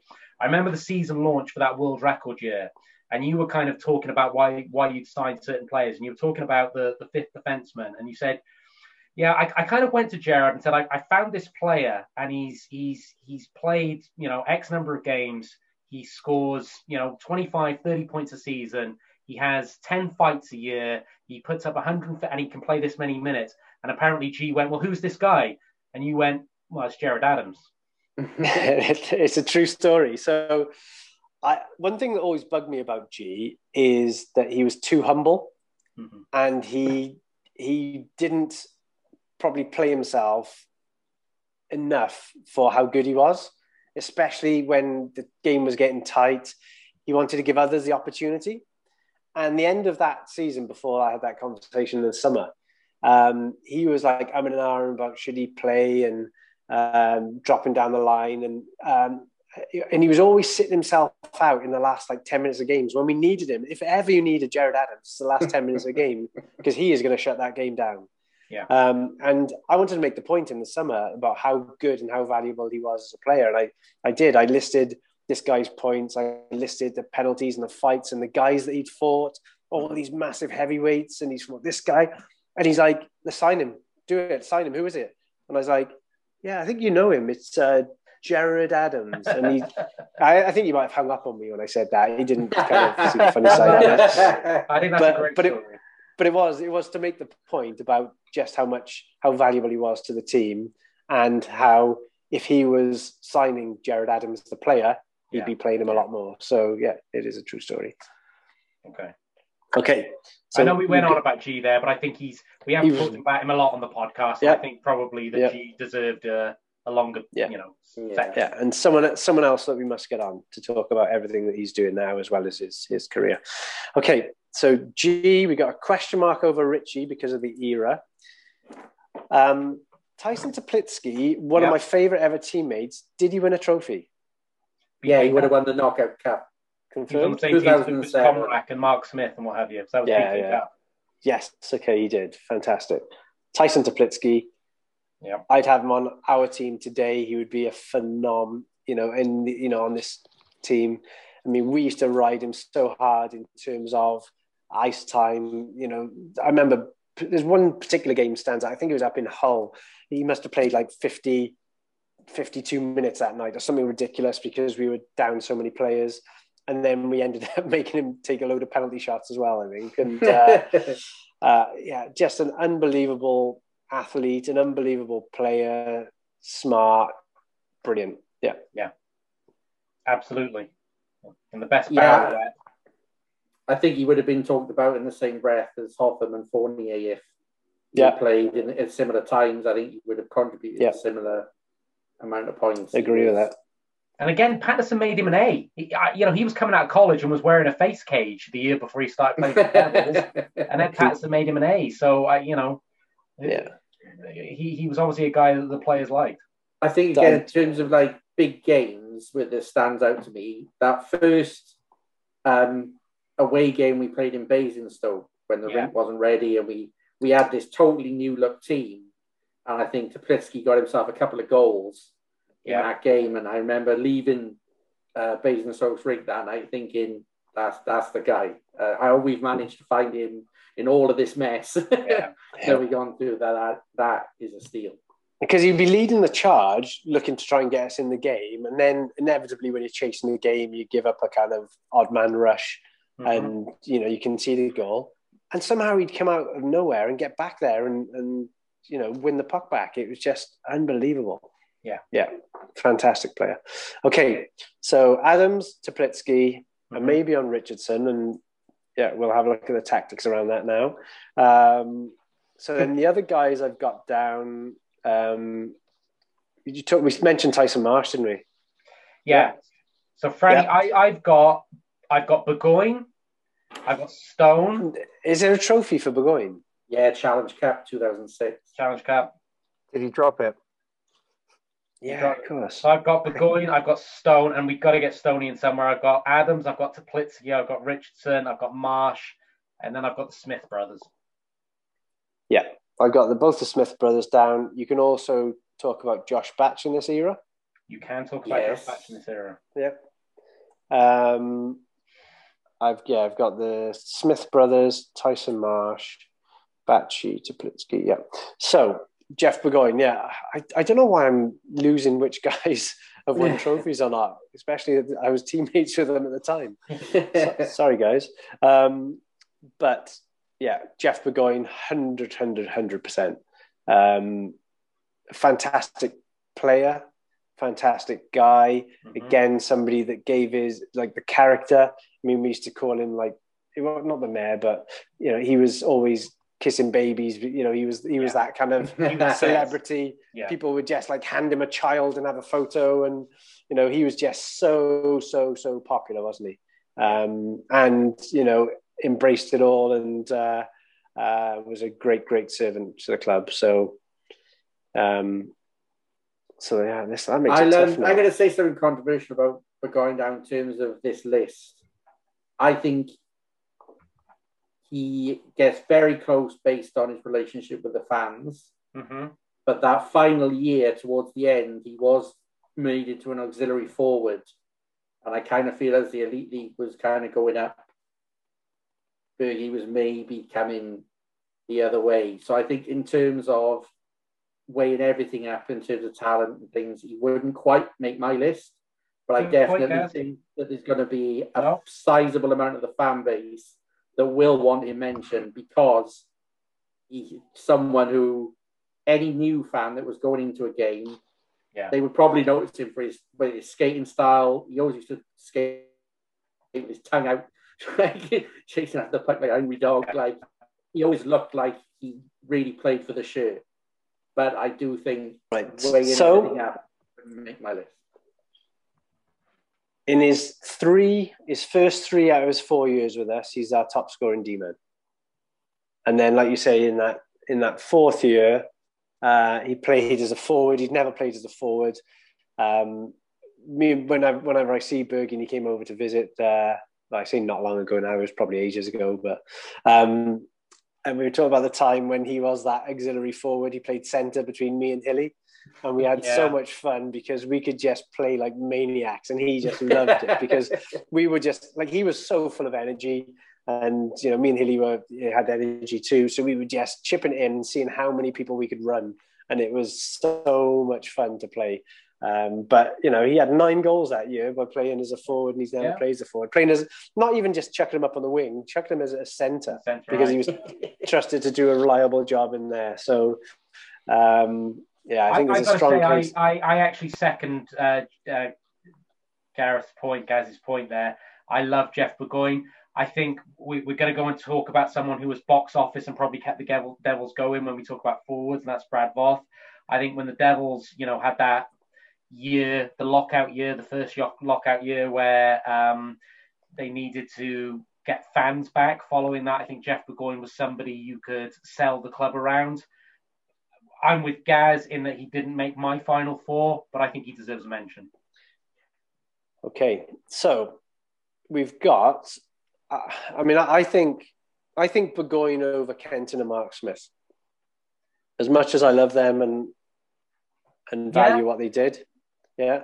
But Are, are- does he? are we does, staying, does he 'cause make? we haven't spoken about him, are we staying Stoney's a lock in for this era? No, he's. al- We've You're already saying select. so. We've already selected him for the last era. Did we? I Yeah. thought we had Ruggles, Lawless, and Chinn as our So three. he's the Super League era, Yeah. Stones in. Was he Super League? Yeah. Super Yeah. League D man, Noble, Ware, Evans, and Stone. Okay, so being tactical, is he going to be voted into that Super League team?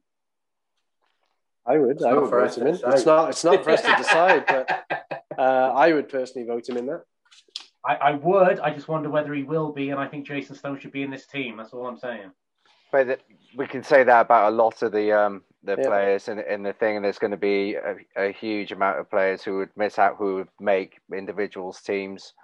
Um, and this the, and this is where Hall of Fame comes into it eventually. Perhaps hopefully, I one day. Perhaps I agree, but the record appearance holder, Yeah, and that's why to me he, he gets in in the Super League. Yeah. But- I I vote but- him in, I I And- vote him. I I vote him in. Um, I would.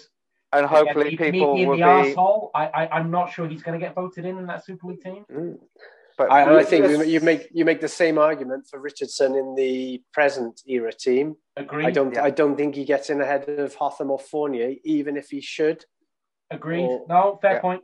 Fair point. Keep in mind, guys, if you want to campaign hard for Yeah. people once the voting Yeah. starts, Yeah. that's on you. That's the that's Fair where the you know I think- that's, that's a fair starts. if people are listening, well, people will listen to this, and the, the view here from the, the, the three esteemed, my three esteemed colleagues is that Jason Stone will be a lock in deservedly in the Super League.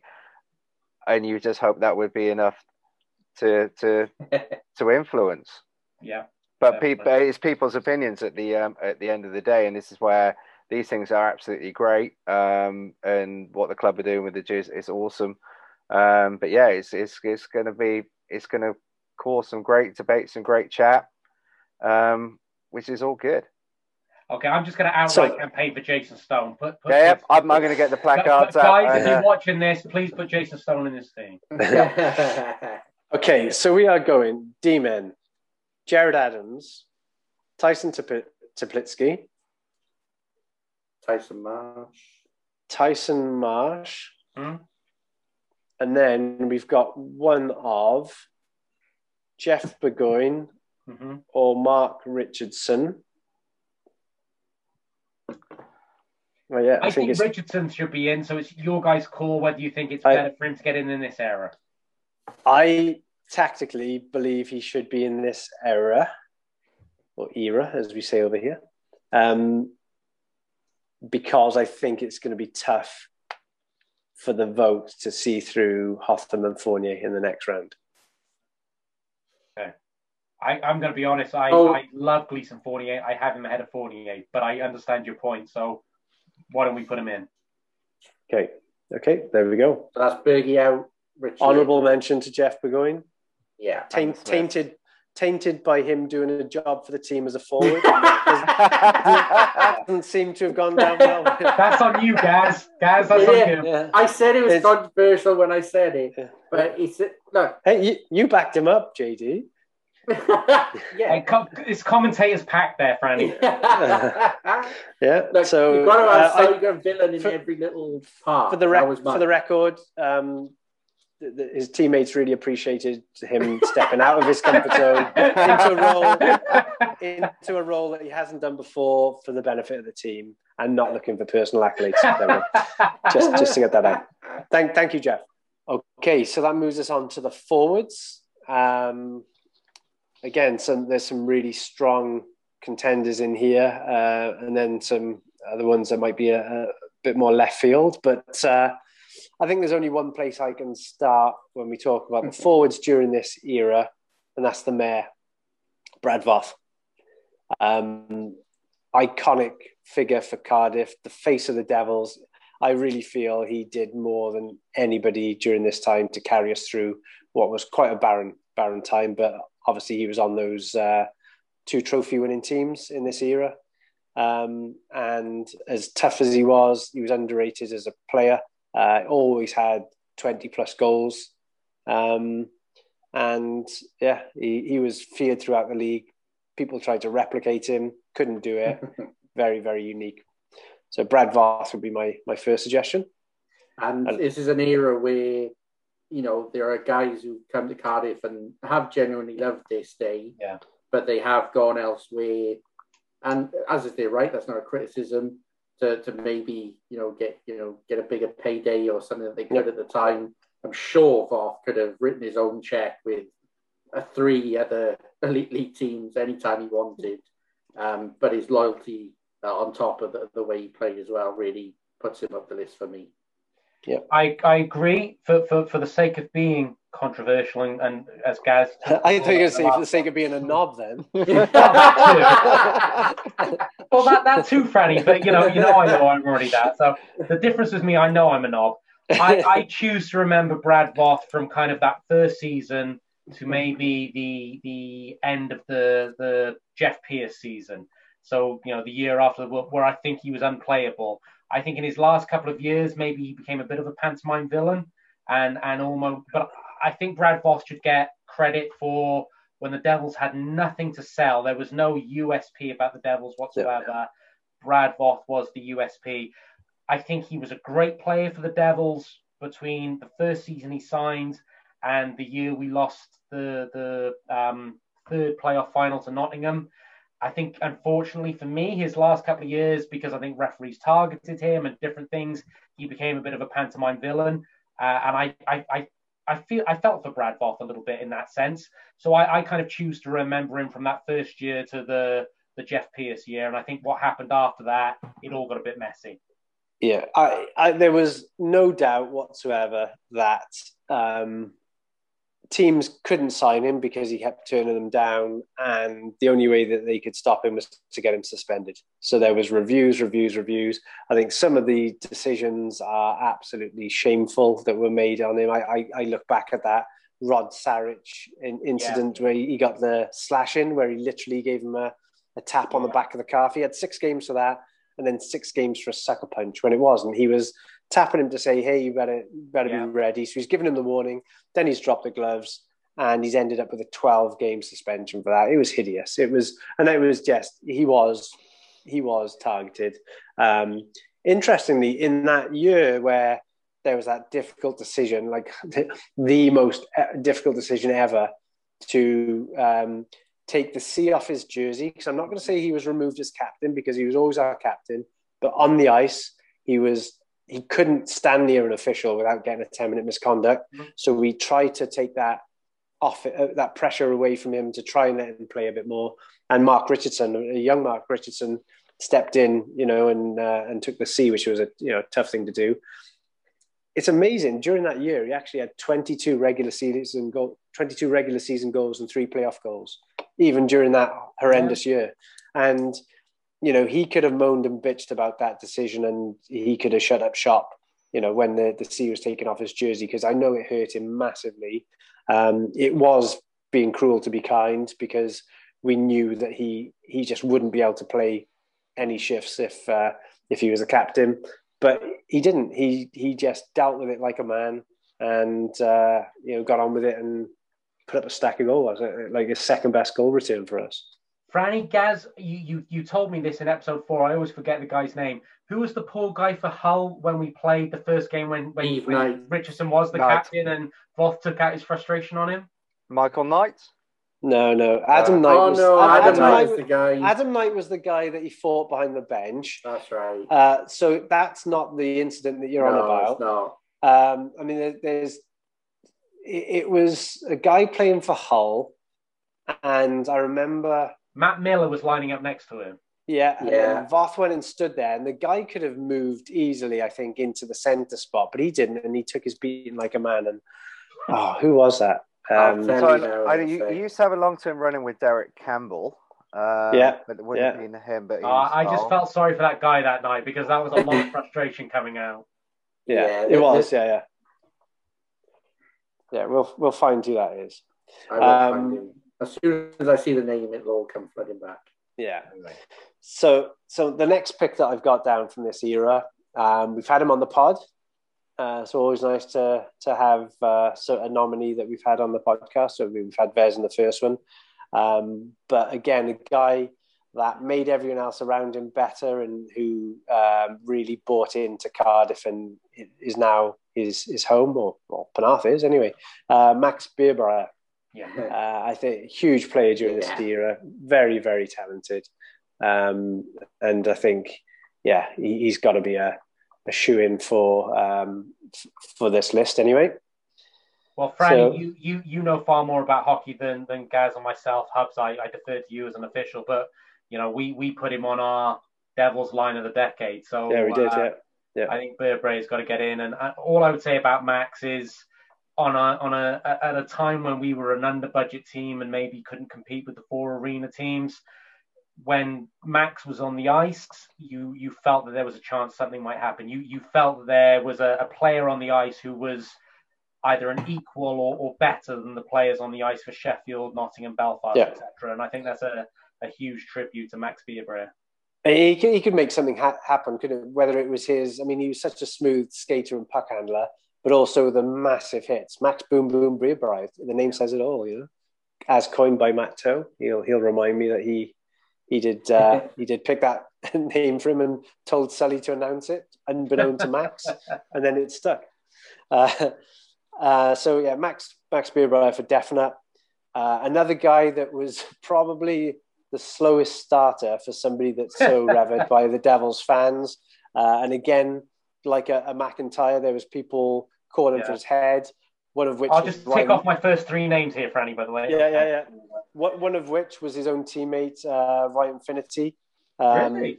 Who's now a coach in his own right, came to me and said, Franny, I think we can do a lot better than Stu McRae. And I was like, no, no, this guy's good. It's going to be good. He says, it's 20 games. He hasn't scored a goal yet. And he hadn't scored in 20 games. And then the touch paper got lit and he was phenomenal. Yeah. And in that world record year, you know, when we've got uh, him, Tyler Michelle, who obviously misses out on this under the three season rule, um, and Sam Smith having a career year, uh, Stu McRae, who, you know, had a hell of a junior career uh, and is still talked highly about in, um, uh, you know, in, in that part of the world uh, for his junior career. Um, but he really came into his own then, didn't he? And then he came went on to, to captain the Devils and moved from the third line straight up to the first line. Probably along with Doug McEwen, the best backhand shooter I've seen play for the Devils. But Stuart McRae on his backhand side could finish as well as a mm. forehand side. I remember a goal against Coventry in the playoff quarterfinals at the Big Blue Tent where he went top shelf.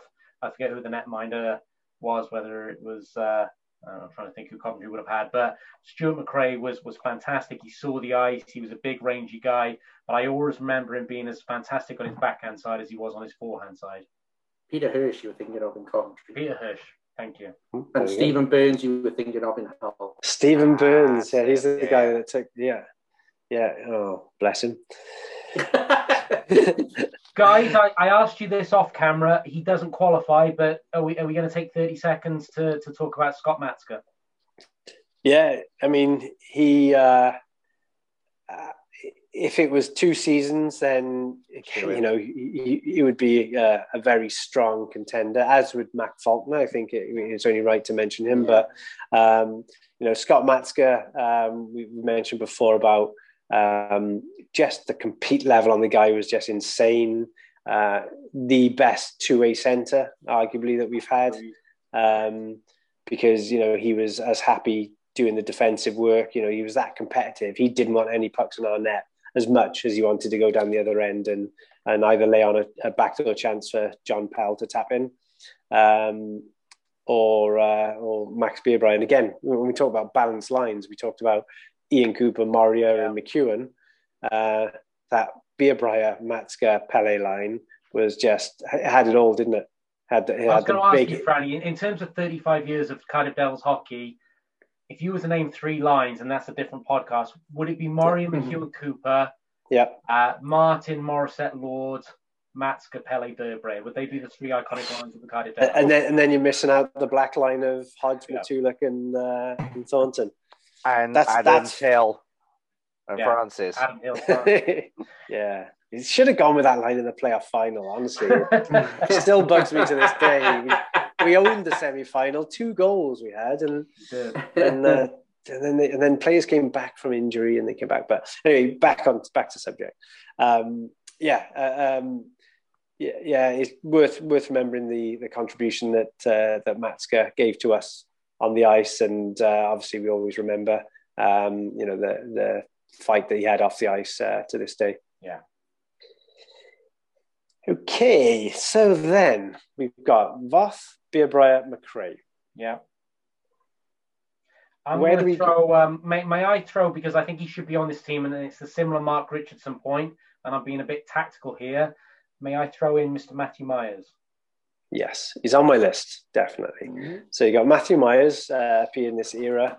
Um, again, he's in for some tough competition in the the present era. But you know, you look at Myers' trophy winning record, and that's just not a coincidence because he's done it on two different teams. Um, you know, a face-off specialist, the next best thing to Ian Cooper in front of the net in terms of taking that dirty yeah. punishment to, to give space to his uh, teammates. What a powerful um, guy to, to stand in front of that. Yeah, yeah, and then adapted his game in his later years to play that fourth line role, and there's probably no one else that you'd want in that fourth line role in terms of, you know. And I also think of um, over the last year or, or, two those penalty killing shifts where it's just been insane yeah. with you know, and you can see him come off the ice. He's literally emptied the tanks and he can barely make it to the bench because he's given you so much in that sort of 45 seconds. But uh, yeah, definitely happy to, to have him in there. Uh, and I'm going to follow that up with another Welshman, Phil Hill. Yeah. yeah who, I mean, again so underrated by by the fans. I think because he is six foot three and he didn't drop the gloves every week. Um, he, he did a fair amount of hitting, probably an underestimated amount of hitting, but he did throw loads of hits, and you know it's something I think he did really well. But what impresses me about Phil Hill um, is that he played on that second line for so long. Yeah. Uh, and whether it was with Finner and Voth or McRae and Voth, Yeah. um, you know, playing the second line as a, as a British guy is it was quite rare, isn't it? I mean, it's normally like a third line role, but you put him out there, and it just gives you so much more depth. Um, and uh, yeah, it's uh, So, so Franny, I completely agree, and and Hubs Gaz, I'm going to bring you in on this. I think it's a Welshman shootout between because I, I, I tell you why I, I would like this guy in the team. Again, I'm not sure if he's getting in the new era team. I'm going to nominate Jake Morissette. So therefore, for me, it's a straight shootout Shootout. between Phil Hill and Jonathan Phillips. Um, Hilly would get my vote um, because I think he has a better story in terms of he was probably viewed as the the lowest prospect of Myers, Phillips, and Hill as they were coming up. I think if you were going to poll people as to who was going to to make it, he was probably the, the one that would come in last. But through sheer sort of determination and perseverance, Agreed. he probably for a time was surpassing my Myers, I think, for, for, for a little, for a two, three year spell. Um, so I think that is a story and the fact that he scored some big goals. Yeah. Really he, he did big goals. he did love a big goal too, and like Yeah. you know the, the iconic celebration. He'd go in and he'd check the glass. He'd do the Ayatollah. Yeah. So that's going to get your vote, John, isn't it? Just doing the Ayatollah. Hey, I- hey, he gets my vote, but I think Jo- I think I think Jonathan Phillips gets a bad rap because he's he's known as this iconic captain of the Sheffield Steelers. Franny, I, I'm not sure whether you mentioned it on camera or off camera. Jonathan Phillips gave a lot of years to the Cardiff Devils. and Yeah, he did. for the Cardiff Yeah. Devils. And I Six, think- six years. And I think if you say it's the shootout and it's mixing all those eras, I think the point is that I think Jonathan Phillips has had a great ice hockey career, captain of GB and so forth and so on. But the majority of that success has come up in Sheffield. Agreed. Um, it's been nurtured and born in, in Cardiff, but we're talking a shootout between two Welsh players to get on the Devils all time team. It's Phil Hill for me Phil Hill all the for me. way. But jo- Jo- you can't. The, the the career Jonathan Phillips has had is one hundred and ten percent deserved, and the effort he's he's put in is again is is phenomenal um, for for a British player. Agreed. But I think Sheffield have seen the best of that. The only other Yeah, guy, I I'm- you, you've probably got a longer list than me, Franny, and you have as well, guys. The only other guy I'm going to throw in for a, and, and for me, he'd be an honourable mention, but but maybe you guys would think differently, is uh, is Ed Patterson. I've got him on my list too. I got, got two guys that fit into that category, really Ed Patterson and Nathan Rempel. Gaz, do you want to come in on Nathan Ramsey? I think uh, I, Rems didn't make my list, bless him. Um, W- w- Because- did he did he win anything, Cardiff? yeah, he very much did, I'm yeah. joking, of course. He got Sorry, a sorry, yeah. It was He very much sarcastic. um, but I mean, yeah, I I think if I'm gonna take into account all of the games I saw Rempel play and influence, I don't know if one or two games overtake.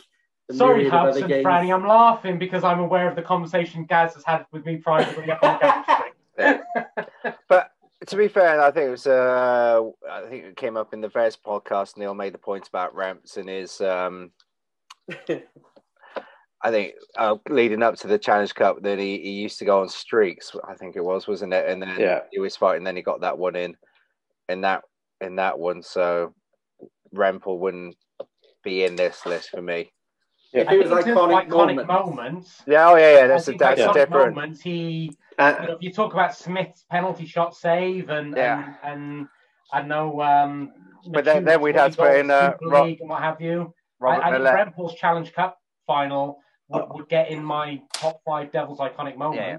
So it's Robert Millet's Russian corner kill in the Yeah. warm up in one game. Um, but yeah, no, I, I- absolutely, that is an iconic, iconic moment for sure. Okay, Uh, so so let, just getting back on track here. Stu McRae, Max Birbraer, Brad Voth. Yes. They're, Yeah. they're shoe-ins for me. Matthew Myers, Phil Hill. Yeah. Makes us five. I second all those. And then we've got one of Ed Patterson. Mhm. We're discounting Nathan Rempel on the basis of Gaz and Yes. he, he, he, he, Gaz, Gaz Over pays the bills Gaz, on over the, it. on the podcast. So I, re- I Um, re- if Jeff McGuire and Nathan Rampton listening, this isn't like a personal vendetta. I, Oh, can know, we get very Bergie in because that one mentioned. year is a forward? yeah, I know because apparently he didn't do a good enough job. um, so then you could bring into this this era Jake Morissette or Andrew Lord like Morissette or, in there. or Andrew Lord. Um, Uh, yeah, I, I've actually got Lord in my my new era team. Um, okay, whether he get voted in, I think Uh, Morissette as a, as the first captain to league, lift the league trophy in 20 years, I would like him in there. And I think tactically for me, he gets in better here. But um, I'll- do, I'll do, you, do you think tactically he gets ahead of McRae, Birbraer Voth? no, he doesn't. But I don't think he gets ahead of. It's not a very good tactic then, I, John. No, but I don't think he gets ahead of. Um, Neil Harris. and I know I'm spoiling it, but I don't think he gets ahead of Haddad, Bentivoglio, or Ulmer. Ooh. Ooh. Oh. That's it. Well, Well, we- you haven't even mentioned Joey Martin. I've got to say, I'm a huge. Well, Joey Martin's a lock-in. I've got to say, I'm yeah. a huge. I'm a huge Lane Ulmer fan, and I'm campaigning for Lane Ulmer. Yeah. Okay, right. What I propose we do is we lock in those five guys. Yeah. We're going to leave one spot open in our third era, and let's move on to uh, 2014 15 to the present. So, Devil's new era, new ownership, good times are back. Mhm. Goalies, there's two goalies that qualify Ben Bowns, Thomas Murdy. Lock him in. Yeah, lock him in. I mean, yeah. yeah, they're there. In the defense, we've talked about these two guys already. Uh, gave it a little bit of the game away when we talked about Richie, Andrew Hotham, Gleason Fournier. Two of the premier offensive talents in the entire league of this era. And Gleason underrated in the years when Hotham was here, despite Yeah. almost having Gle- those. And then Yeah, he took a he took a he took a back seat to half because that's what the team needed him to do. Yeah. And then when Andrew Hotham went, it was the king is dead, long live the king, wasn't it? Up he stepped. Yeah. He goes next to Mark Richardson, which Mhm. you know is is a is an influencing factor, and he absolutely tears apart the league, not just for the the scoring, point scoring, because he was in in the running right up until the end for the top scorer in the league, which I think Marty might have won that year. Um, but he was in that. But his plus minus one Yeah, year was something like insane. fif- 52. Yeah. And he, he led the league by a zillion. Um, yeah. with less time on ice than Hoth. I don't know those stats. How did you know those? yeah. yeah. So those two have got to be locked in, lock ins. Yeah. Can't say enough about those two. Uh, then, Can I just take this opportunity to say as much as I can about Andrew Hotham? We're, we're friends now, by the way. His, his Good. beautiful and, wife. and his dad? No, his dad hates me, Uh, and rightly so. But his his beautiful wife brokered a, a lovely peace arrangement between myself and Andrew Hotham, and we speak now. We're we're we're good. We're good. Good to hear. Good to hear. Okay, so if we have selected Tyson Marsh in the previous era, and we've selected Mark Richardson in the previous era, hmm we are left with Josh Batch, hmm yeah. Mark Lewis, Yes, Bryce Reddick. those are the three I had. I Where do you want?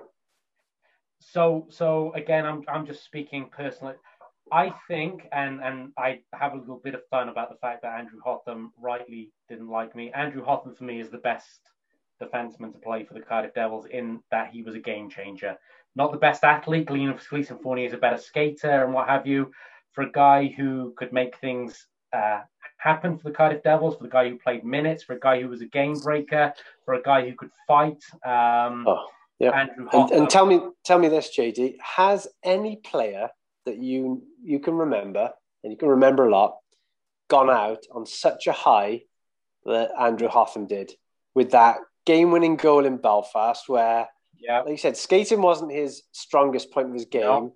but he cut through that team and buried a, a huge, huge goal to bring that title, and then Franny win game winning the goal in the playoff final as well. game-winning goal in the playoff final and in the league.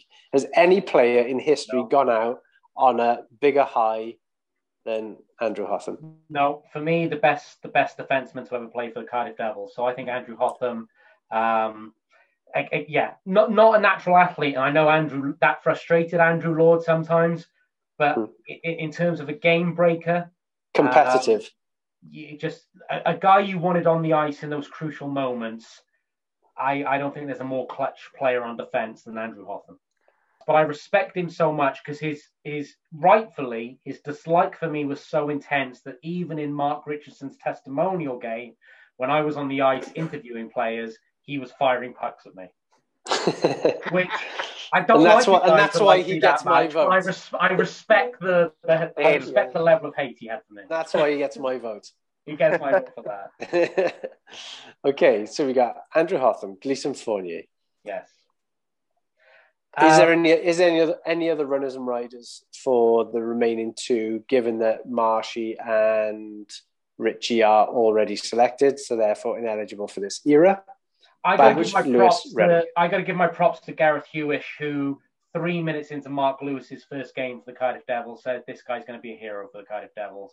He, my, Gareth call. Hewish identified that in commentary uh, in the first game that Mark Lewis ever played, and I think Mark Lewis, again, perhaps not the greatest. He hasn't got terrible foot speed, but in terms of, of what I think his does, foot speed's good for, for his size and I, I don't think his foot else he speed's does. bad. I think what he wants, I think his in, uh, his intensity. I think he's got an underrated offensive side, and of course we all know about his physical side.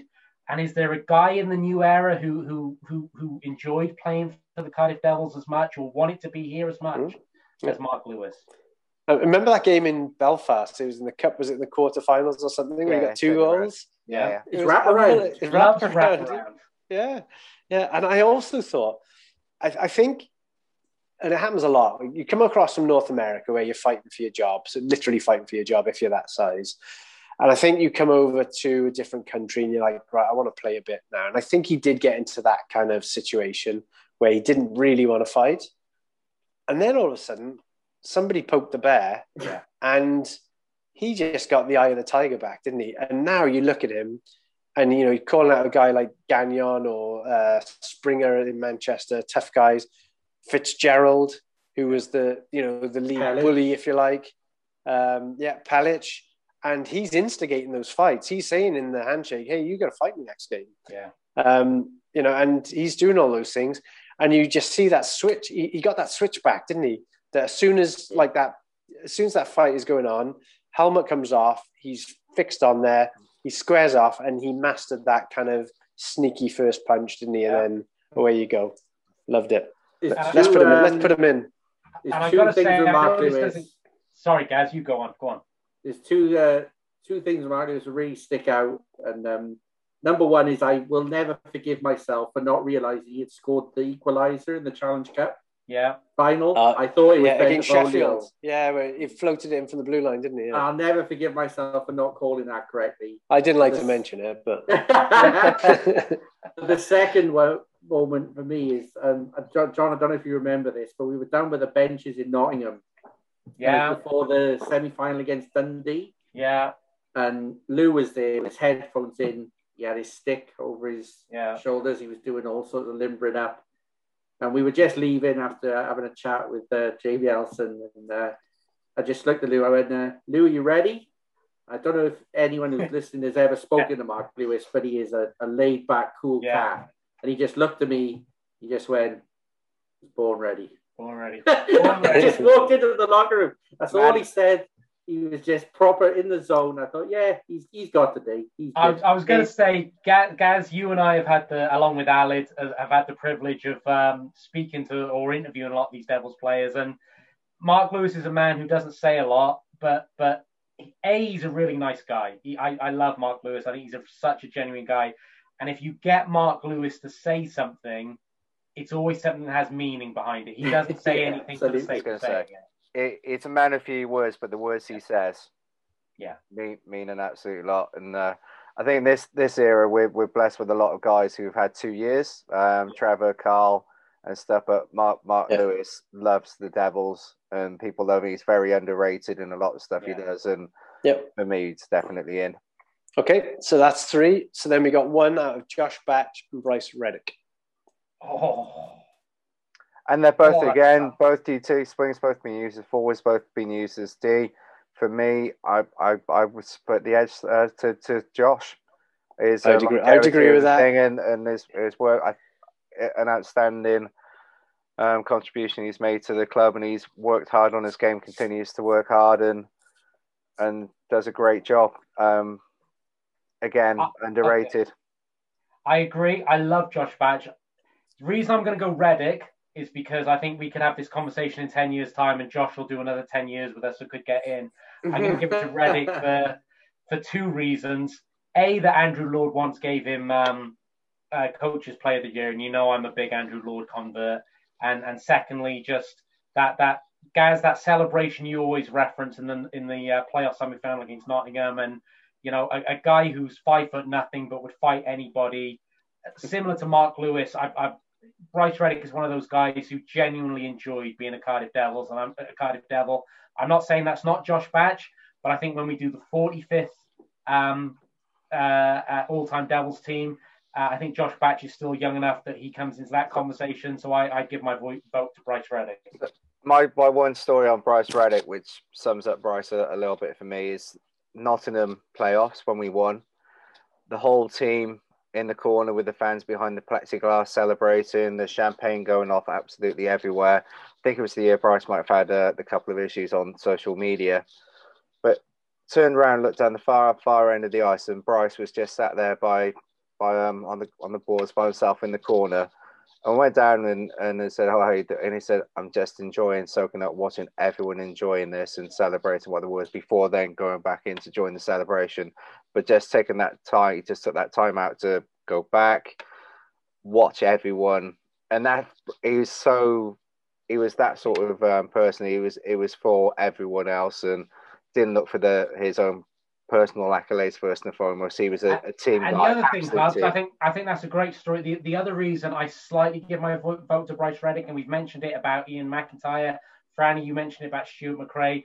Bryce Reddick falls into the category of he had to work very hard to win the fans over. There was a lot of Yeah. people who perhaps wanted to cut Bryce Reddick, and now I think if you ask people about Bryce Reddick, they say he was a guy who who, who was very very popular in Cardiff. So to go Yeah. from um, for want of a better phrase, to go from zero to hero, that that's why I would slightly give my vote to, to, to Bryce Reddick. It- you, glad make, Franny's you, you, making this one. you make it. You make a good point because there's some players that are unfairly remembered for their maybe last bit in Cardiff, and everything good that they've done is is forgotten, like Jeff Burgoyne uh, that we've discovered, like like like like Brad Voth, how you talk about his last two seasons, yet he put up 25 goals, but um, Yeah. those kind of things. But um, Reds is the other way around. Like you say, early on, there was people calling for his head, and it was, you know, it was horrific um, what what he had to go through, and uh, you know that that kind of stuff has just got to stop. Um, you know, it, it doesn't do anything any good, and we're, we're seeing it more and more now. But that that's a whole another topic. But now, if you mention to Devils fans now that Bryce isn't with us anymore um, on the team, uh, they would probably say "Heart of a Lion." Um, nobody enjoyed scoring or celebrated harder than Bryce Reddick. Gave everything every time he was on the ice, and those are the things they would say. Nobody would go, "Ah, I wasn't that fussed with him." People would say Yeah. those those things. And when you look at the fan bases, when they're uh, obviously we now got the the very famous Block Thirteen, they have songs for certain players. Bryce is always of them. I have an issue with that song where they keep going, walking along, singing a song, walking in a Bryce Wonderland. We skate on the ice. It always should be skating along, but that's a minor point on that song. Um, but my point is that the, fans took him to heart. They gave him a song and they recognised. But it took it took took a while. But as, as Franny says, the, no one should go through what he and um, Bouncy to uh, Bouncy went through again. But that's a topic for another one. But Gaz, where are you on this? I very, very marginally, my vote would go to Josh Batch Oof. for longevity. Yep. Um, he carries over two eras, and I think that's difficult to do. Yep. Um, he's someone who's not let us down through Champions Hockey League. Uh, he's grown with the team. Um, you know, Bryce didn't get the opportunity to do that because he's only here for three seasons. Mm. That's not a slant against him. But I just think to come away from this list and Josh Bams not make it would be a, a, real shame. And I think it just comes down to that seniority and uh, longevity. Uh, guys, I'm yeah. I think I think you make a good argument there. I mean, if you if you look at you know as, as much as I you know could um, talk up Reds, uh, if you look at Josh Batch, he came to us as a very young guy, mm-hmm. and he has grown, not grown physically because he was always huge anyway, but, but grown as a player into a GB international, who's a big part of that GB yeah. team now, from being that you know very young guy coming in, um, and he's gone through that nine years with us, nine seasons, uh, where he's played a, a, big part in every single season, played played big minutes for us, and it's guys like that that you need to have on your team uh, if you're going to be successful because you need that depth um, whether it's on D, whether it's on forward. I think the uh, uh, I think Hubs just said about it about Champions League. Do you remember when him and Richie got paired up against the top pairings of the top teams in the Champions League? Because we always had the group of death, and they didn't look out of place. You know, they they shut them down. They did a hell of a job for the team that night, and that just showed how much he's elevated his game as the uh, as the standards got better. So my my my gut is telling me to edge with Batchy for nine years service from coming from a young lad into the the guy he is now. You know, he's he's moved here. Him and Tash have bought a house. They, yeah. you know, they are devils through and through. And I'm not saying that Bryce wasn't because you saw the passion and everything yeah. that we talked about him, but I, I, I'm edging with Batchy. But I mean, he I, deserves I just, to be on the. I think as you said before, there's going to be the two. I think yeah. who most people would He's, he's not going to win it, is he? No, but, but to be on that nominate, he fully deserves yeah. to be on on on that that short list. I, I, I agree. The final two things I'd say on this, I, I agree. I'm I'm happy to go with Josh Batch. Um, I think he's a fantastic player first and foremost. Um, a little bit t- tongue in cheek. I think similar to myself in terms of um, marital spouse, he's punching above his weight. So I, I think that. Ash is, is beautiful. I love his mum and dad, particularly Kev. Yeah, yeah. Oh, yeah. Such a super oh, guy. Um, and, and, the other thing I'd say, just um, in terms of Mark Richardson, why I was going to give him my vote in this era, Gaz, you'll remind me who we, we played against because you commentated. But Mark Richardson in the Champions League last year possibly gave the best performance I've seen from a Devils player Cardiff Devils. Yeah. And, yeah. and that's why I think Mark Richardson is a true Cardiff Devils hero because any level you've ever asked Mark Richardson to play at for the Cardiff Devils, he has excelled himself at. So, um, but but going back to Josh Batch, if, if he's getting the vote, I will very much sleep easily because I think Josh Batch is a great guy. There we go. Done. Batch is in. On to the forwards. The GOAT.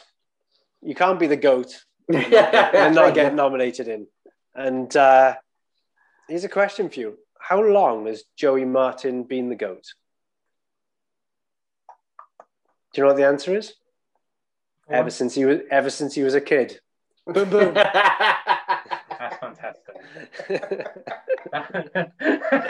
Did you write that with your picks in? Yeah. there we go. I'm available on weekends yeah. as well. One hour and 48 minutes into that podcast. If anybody's listening still, that's fantastic. Um, Joey Martin we don't even need to. We'll have, we need a Joey Martin episode anyway. We'll have Brian Parker on it as the Joey Martin fan club secretary. Um, but uh, yeah, Joey Martin is in. Yeah. Um, right. next suggestions, I think you know another guy that's bought into Cardiff and you know made Cardiff his home, and you know the the passion and everything that you need to win championships. This guy has done. Joey Haddad. Yep. Yeah, Yep. Joey Haddad's shoe in for me. Yep. Yep. You mentioned him, and we've still got this spot open, haven't we, in the previous era? Jake Morissette, most successful Devils captain.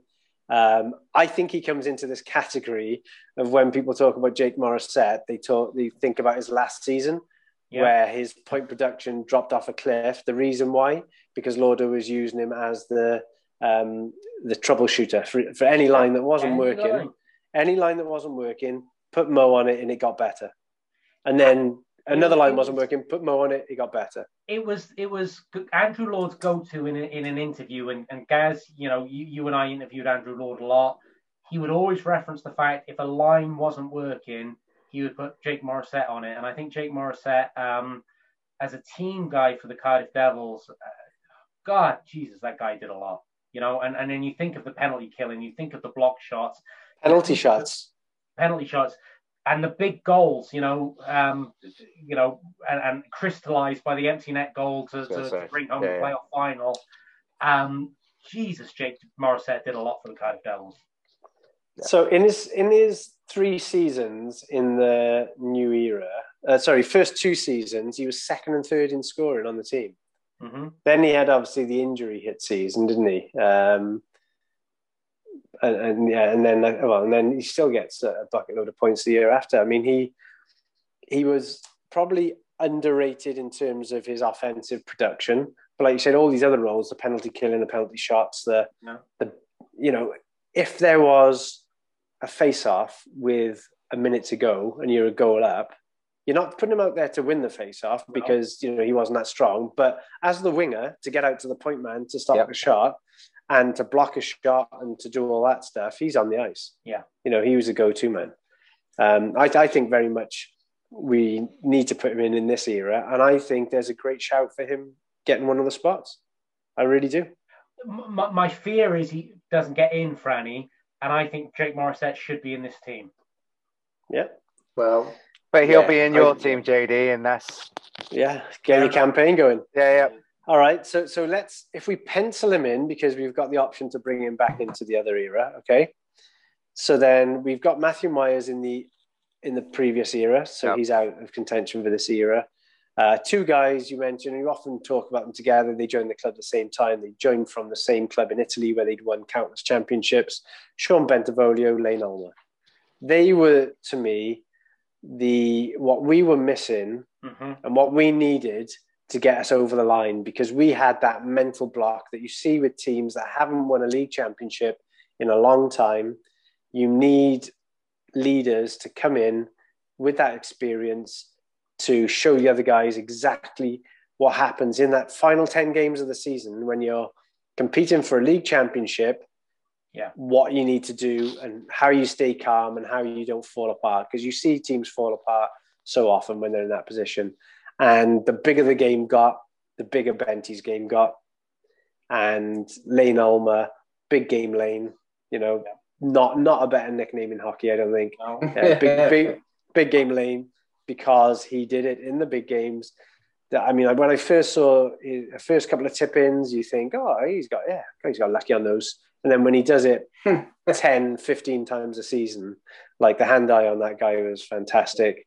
You know, I, I love the quote from Bentivoglio because people say, oh, God, I'd love to have seen Ulmer play, you know, five, six years ago because he's not that great a skater now. So when he would have been a better skater, he must have been amazing. And Benty was like, no, no, he's always been like that. he's, he's- he's never skated.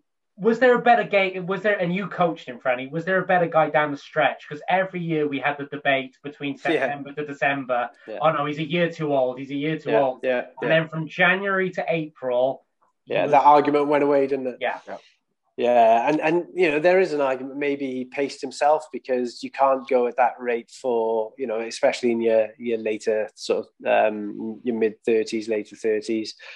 But he knew when he needed to do it, and that was his experience calling on it. So uh, I don't like I don't like that kind of approach because I believe that you know every time you step on the ice, you should give everything.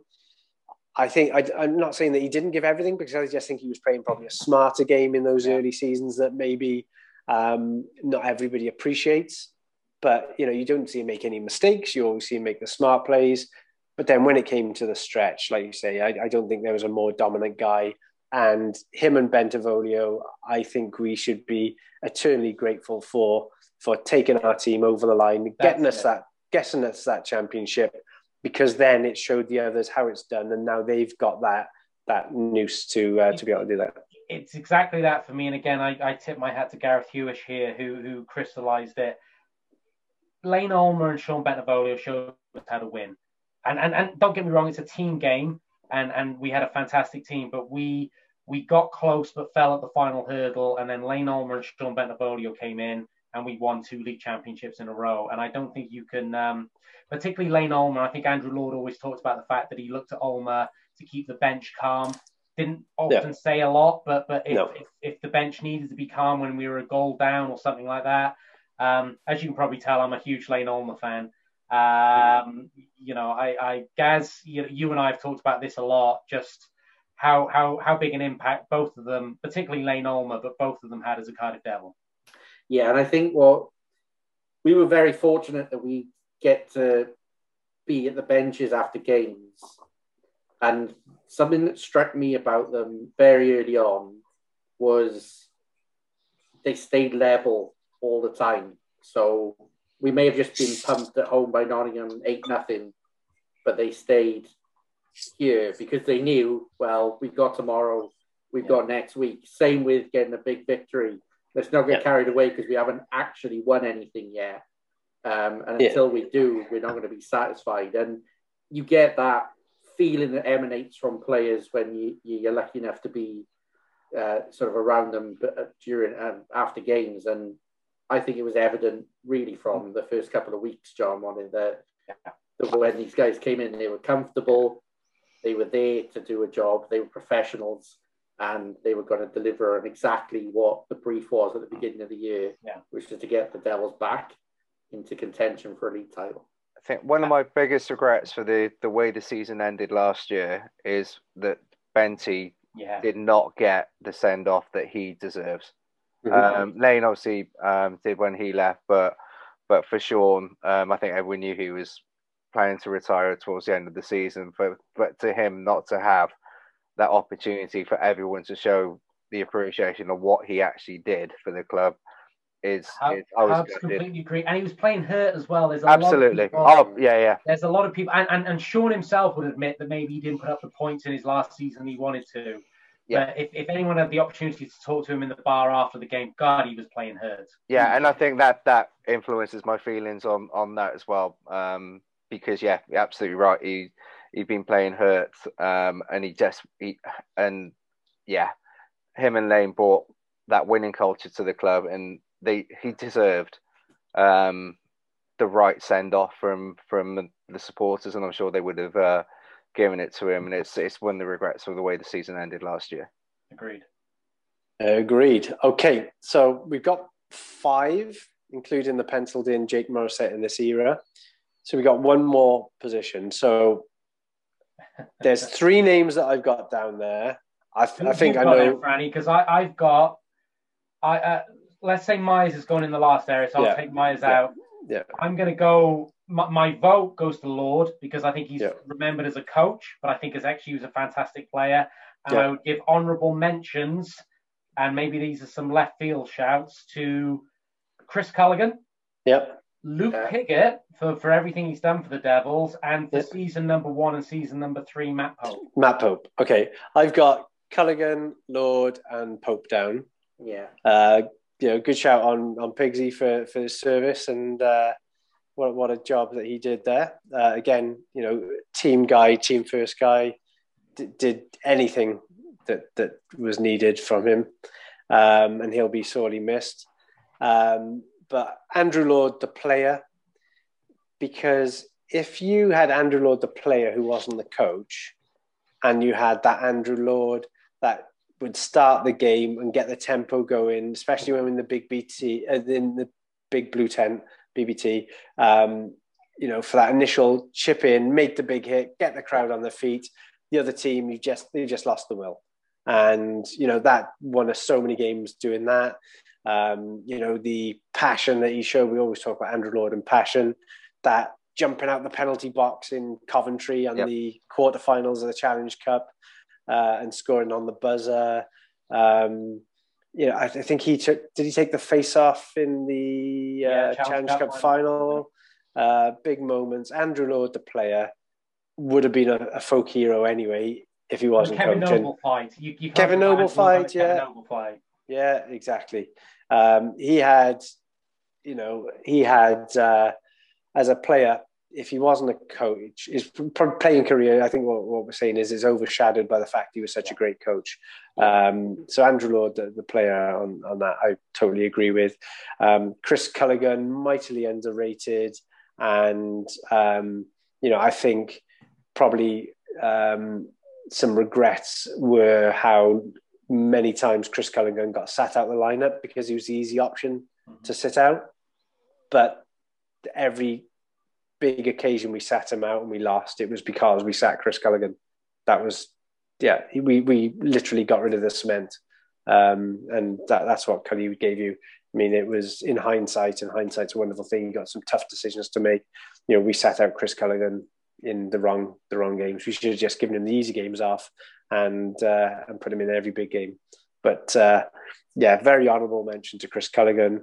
Um, Matt Pope was the reason I knew we were going to win the playoffs because of that tear that he was on, goal a game for like eight games in a row. I just knew if we had Matt Pope on that weekend, we were going to win the playoffs. Yeah. And sure enough, he got us, you know, some big goals that weekend too. He also um, set up 48 for yeah. his goal in the playoffs. He did, yeah. What well. a play so that was. Yeah, yeah. Two yeah. playoffs where he's really influenced. Yeah, uh, yeah, yeah thing. So, and, he, and he did he did have that dip in the second season, and I think you know a lot of people will remember that. But uh, again, you know, he he didn't just kind of quit on it. He fought back and you know played some big moments. So uh, yeah, he honourable mention. Still nowhere near enough to to get Andrew Lord out of that spot. No, no. As as long as we're happy with Jake Morissette in this lineup, rather than up against McRae, Beer and Voth. So if we still got a spot missing in the last era, we have in we we've got so we've got Haddad, Martin, Lord, Morissette, Bentivoglio, and Ulmer, Ulmer. as our six for this era. Okay, and then for the previous era, we've got Hill, Myers, Voth, Birbraer, McRae. Mm-hmm. And then we can throw in Russ Romaniuk, Ed Patterson, um, and well, Lord and Morissette we would take out. So I'll would be... throw another one in there. I don't know if, as a devil at the time, maybe not, but Ben Davis qualified. Yeah, I mean, I've, I've written him down because he, he, he, qualifies because he was on the world record winning team. Um, I actually think that's maybe one of the reasons we didn't win the league is because when Tyler Michelle got suspended, yeah. Ben had already, you know, he was mm. frustrated in not playing and he he he wanted to to get playing, so he went off to Basingstoke. Had Tyler Michelle been suspended, in, I mean, that was a travesty again in the suspensions. Five games for, for that, you know. Calman, Hey, you had your chance, Frank. Yeah, yeah, yeah. I know, I know. We changed the subject, and I never got to never never got to go after him for that. But uh, yeah, I mean Ben Davies was just so unlucky that Sam Smith had to, you know, happen to create such good chemistry with uh, McRae and um, Michelle. Um, but I don't think he's done enough as a devil. Okay, that's well, that was um, my my yeah. Because you think about you know he's he's he developed through us. Then he you know went off and did other things in Glasgow and in uh, Guildford and the like, but uh, not enough as a devil. So um, for, I'm, I'm quite happy to put my head on the block for, for, the, for the fact of player, captain, winning the Challenge Cup and that difficult first half of season in the big blue tent. Uh, I give my vote to Patterson. Yep. Or oh, is this where we get Neil Francis in? No, 100% not. he does not make anywhere near this all I, I would vote for Franny all day long, but yeah. if he's yeah. taken himself out of the running, um, Hubs, I, I, don't think Patterson's going to make the final vote. No, uh, I, but I agree with you from the but, list but on the other side, yeah. but I, I would say Ed. Yeah. Okay, there we go. Okay. So we have got one more job to do, and I know this has been a long one. Uh, the, the coaching teams or coaching slash management team. So we have got to put, there's going to be two final choices. So I guess we've got to go with four names. John Lawless speaks for itself. The man that created the club, yeah. managed the club, coached the club through the early success, and you know built the foundations to uh, to the great club that we've got today. Franny, can, can we make special dispensation though that if Lawless doesn't win a vote, he's honorary GM of this team? Because I think maybe he deserves that right. Let the fans vote, JD. Fans vote? Really? We're not going to make Fan... him honorary GM. I I think he should be, and I think the right outcome will come from the fans. Okay. It's a direct threat to the fan base. Yes. Or we all go round to Todd's and plead for one position. no, I, I, and because I think, I think yeah. I, and, and, I think hey. I think his legacy speaks for itself that you you associate the foundations of the Cardiff Devils with John Lawless. Yeah. I, th- I think he gets in that. Yeah. Then you've got at, at, this point, even though he he outed himself on the last episode as not my friend, and, and rightly so. Do, do we need to give a special mention to Todd Kelman as as uh, an honourable mention as GM? I, I don't think he'd want that. He's put it he's put it down as a coaching duo. He, he's asked for a coaching right. duo on this, so I, I, don't think Todd would would want that. He's a he's a very humble guy. Well, I'm going to begrudgingly so, thank him as, as bringing back to Cardiff. Yeah, yeah, hundred percent. Um, then you've got Paul Heavey, the man that won the Super League. Um, you know, uh, went from a, a, good captain into an assistant coach role, into the head coach role, and, and you know, quite often it's when a club starts falling apart is when their cornerstone goes, and that was Lawless. Um, Heavey took up the reins, and we won the Super League. You know, that's a great achievement. Then you've got Gerad Adams, um, who, in the most trying of all the eras and all the situations, um, he kept us competitive. Um, as a you know, as a player, he did great things, but as a coach, you know, when you speak to guys that played for G, they loved playing for him. He gave them the freedom to play. He put structure around it, but he trusted his troops to go out and deliver, and they did that. I mean, our budget compared to some of the other ones was nowhere near um, the where, where we ended up in the league table. Um, we punched above our weight time after time after time. Nobody will ever appreciate how much we did that. Um, you know, we didn't have all the injury replacements the other clubs had. Tough times. G kept us competitive. He kept hockey going in Cardiff, in my opinion. And then we've got the guy who we've already spoke about as the most successful um, coach of the Devils, um, who's uh, you know led the new era and you know nine trophies in six seasons or whatever it is. You know, unbelievable, Andrew Lord. Any other shouts? Any other shouts for for the coaching positions? I mean, the only other one that would come close would be Ed, I guess, because he's got a trophy on his CV. Yeah, Brian Kanawisha um, would be in, a, yeah, um, in front of a, in front of Ed. I don't think you can look outside those four. No. Yeah, yeah, yeah. Okay, let's lock those four in for the two coaching coaching slash management positions. And, are you going to run through it from the top now so we can clarify? Yeah, let's go. Let's go. 86 okay. to 2021. Where are we? We've got the, these are the uh, the short list. So we've got Jeff Smith, Jason Wood in goal, Shannon Hope, Stephen Cooper, Paul Heavey, Derek King, Steve Moria, Doug McEwen, Ian Cooper, John Lawless, Nicky Chinn, Hilton Ruggles. That's era one. The second era, known as the Super League era, Stevie Lyle, Derek Holofsky. On defense, Kip Noble, Mike Ware, Frank Evans, Jason Stone. On forwards, Vezio Sacratini, Ivan Matulik, Steve Thornton, Ian McIntyre, Merv Priest, Doug McCarthy. The third era, so the first ISL era, Phil Osaer and Joseph Myers in goal. Then we've got Gerad Adams, Mark Richardson, Tyson Teplitsky, Tyson Marsh. And as forwards, Phil Hill, Matthew Myers, Ed Patterson, Brad Voth, Max Birbraer, Stu McRae. And the uh, new era to present is Ben Bowns, Thomas Murdy, Andrew Hotham, Gleason Fournier, Josh Batch, Mark Lewis, with forwards Joey Haddad, Joey Martin, Andrew Lord, Jake Morissette, Sean Bentivoglio, and Lane Ulmer. And our choices for coach shortlisted are John Lawless, Paul Heavey, Gerad Adams, and Andrew Lord. There are some guys. debates there.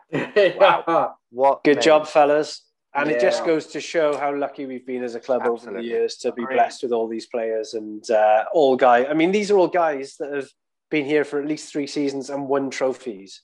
Some clubs never win trophies. Some clubs never have guys stay for three years. And we've got all these great names that are ingrained in Devils history, and they've given so much to our club to make it what it is today. So, very well deserved for all those that are in it and all the ones that uh, we mentioned and some we didn't mention, um, who have contributed to uh, to the success of the Devils over the year in some way or another. And how old uh, how old do you guys feel? I remember my first game against Bristol Phantoms in 1986, and I saw the article saying 35 years. How old do you guys all feel? I'm just annoyed you can remember that far back because I haven't got a clue. I was uh, yeah. first game Ashfield Islanders, the first home one. Were you? You were day one? Yeah, I'm day one. Humberside Seahawks in 1995. There we go. Wow, that's a that's a mammoth episode, and uh, over is. to the fans now. So we'll we'll get some uh, we'll get these out there. The uh, I believe the Devils will launch a voting form on the website and then via social media that you can download and then email in. The instructions will be there. Um, we'll have all the side by side selections, so you, will get your picks for each era, and the overall votes will be named as our team, a Devils all time team, with two shirts printed. And like I said, I've seen the shirts uh, these have never been released before. There's something special. Um, we will, where possible, get the player to sign a shirt, one for that winning player, the, the player that's included in the team to keep, and one to come back for us to, I don't know whether it's auction or raffle or something, but there'll be an opportunity for fans to get their hands on these jerseys, which will be uh, very, very unique. And I think we're going to put our uh, selections up prior to the voting, I believe, gentlemen. Our personal selections. Yeah. Yeah, put our head above the parapet and uh, yeah, we'll get our campaigns going. I was going to say, yeah, there's a lot of campaign. We, we're going against each other. We're, we're, we're campaigning to, to, to win. So, uh, oh, absolutely. May, may the best man win. yeah. yeah. And now producer Hubs has got a hell of a job to do to get clips of every single player to be nominated. this one might not have one.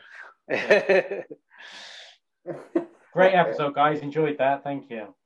Yeah, indeed. Um, it's been a, a, long one. We'll um, be back with uh, an update on how the voting's going, and uh, we'll lock in a, a, few more guests. I guess we're uh, checking along nicely here on behind the bench, and thank you all for your support and for listening to the episodes. You've had our biggest listenership since we've come back.